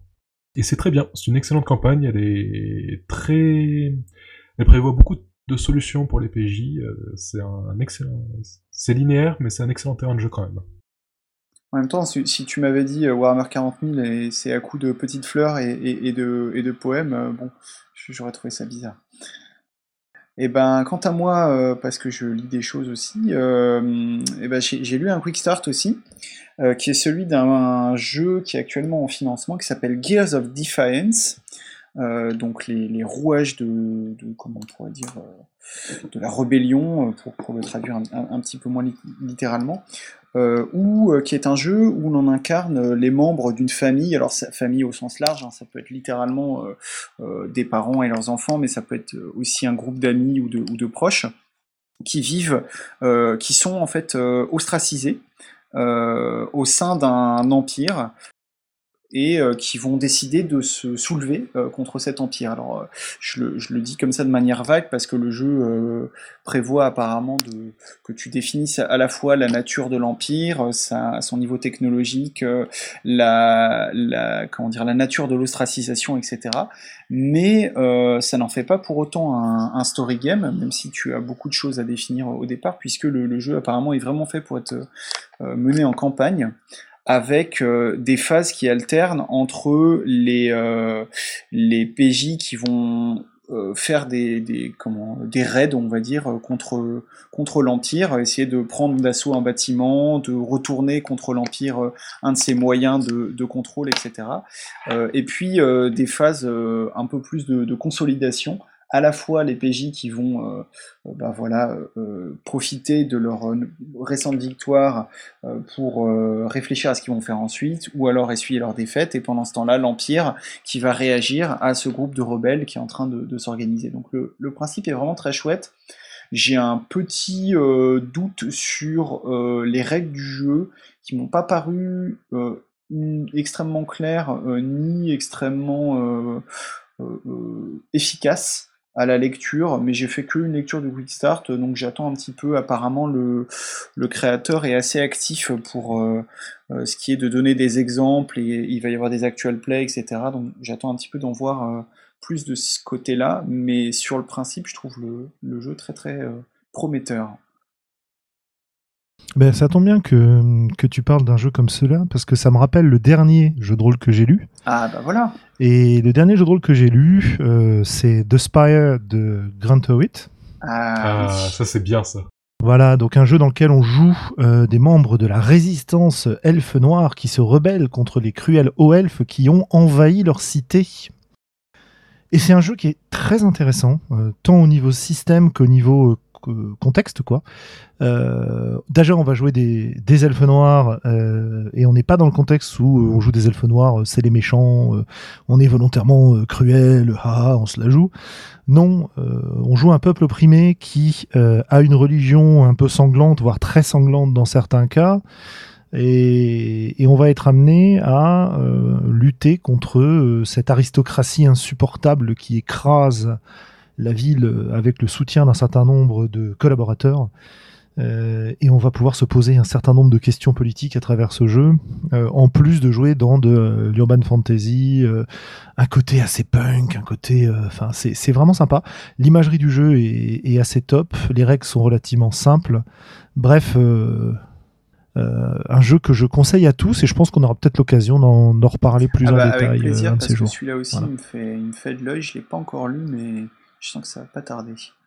Je vais le plonger aussi, puisque c'est une variation sur un thème que j'aime bien. Attends, on peut jouer un, un prêtre euh, accompagné d'une hyène euh, mangeuse de d'elfes euh, et d'hommes euh, dans la ville. On peut jouer euh, une, une espèce d'idole, de muse, de star qui utilise sa magie pour subjuguer les foules. Enfin bon, on peut jouer des tas de trucs.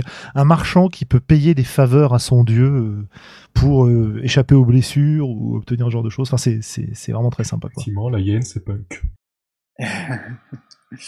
Et bah merci euh, pour euh, ces notes de lecture euh, diverses et variées. Et puis euh, bah, du coup, ça nous amène à la fin de notre émission. Oh Bah oui, bah, toutes, les, toutes les bonnes choses ont une fin. Bah merci encore à tous pour cet épisode où une fois de plus je n'ai fait que l'animateur, ce qui est toujours très agréable d'entendre les autres dire des bêtises à ma place. Raconte-nous une histoire, comme. Non, c'est trop tard. Allez vous coucher maintenant. Euh, bah, merci à tous donc et à toutes. Et puis euh, je vous dis euh, au mois prochain avec, euh, j'espère, d'ici là de chouettes parties et de chouettes lectures. À bientôt À bientôt. Salut. Au revoir.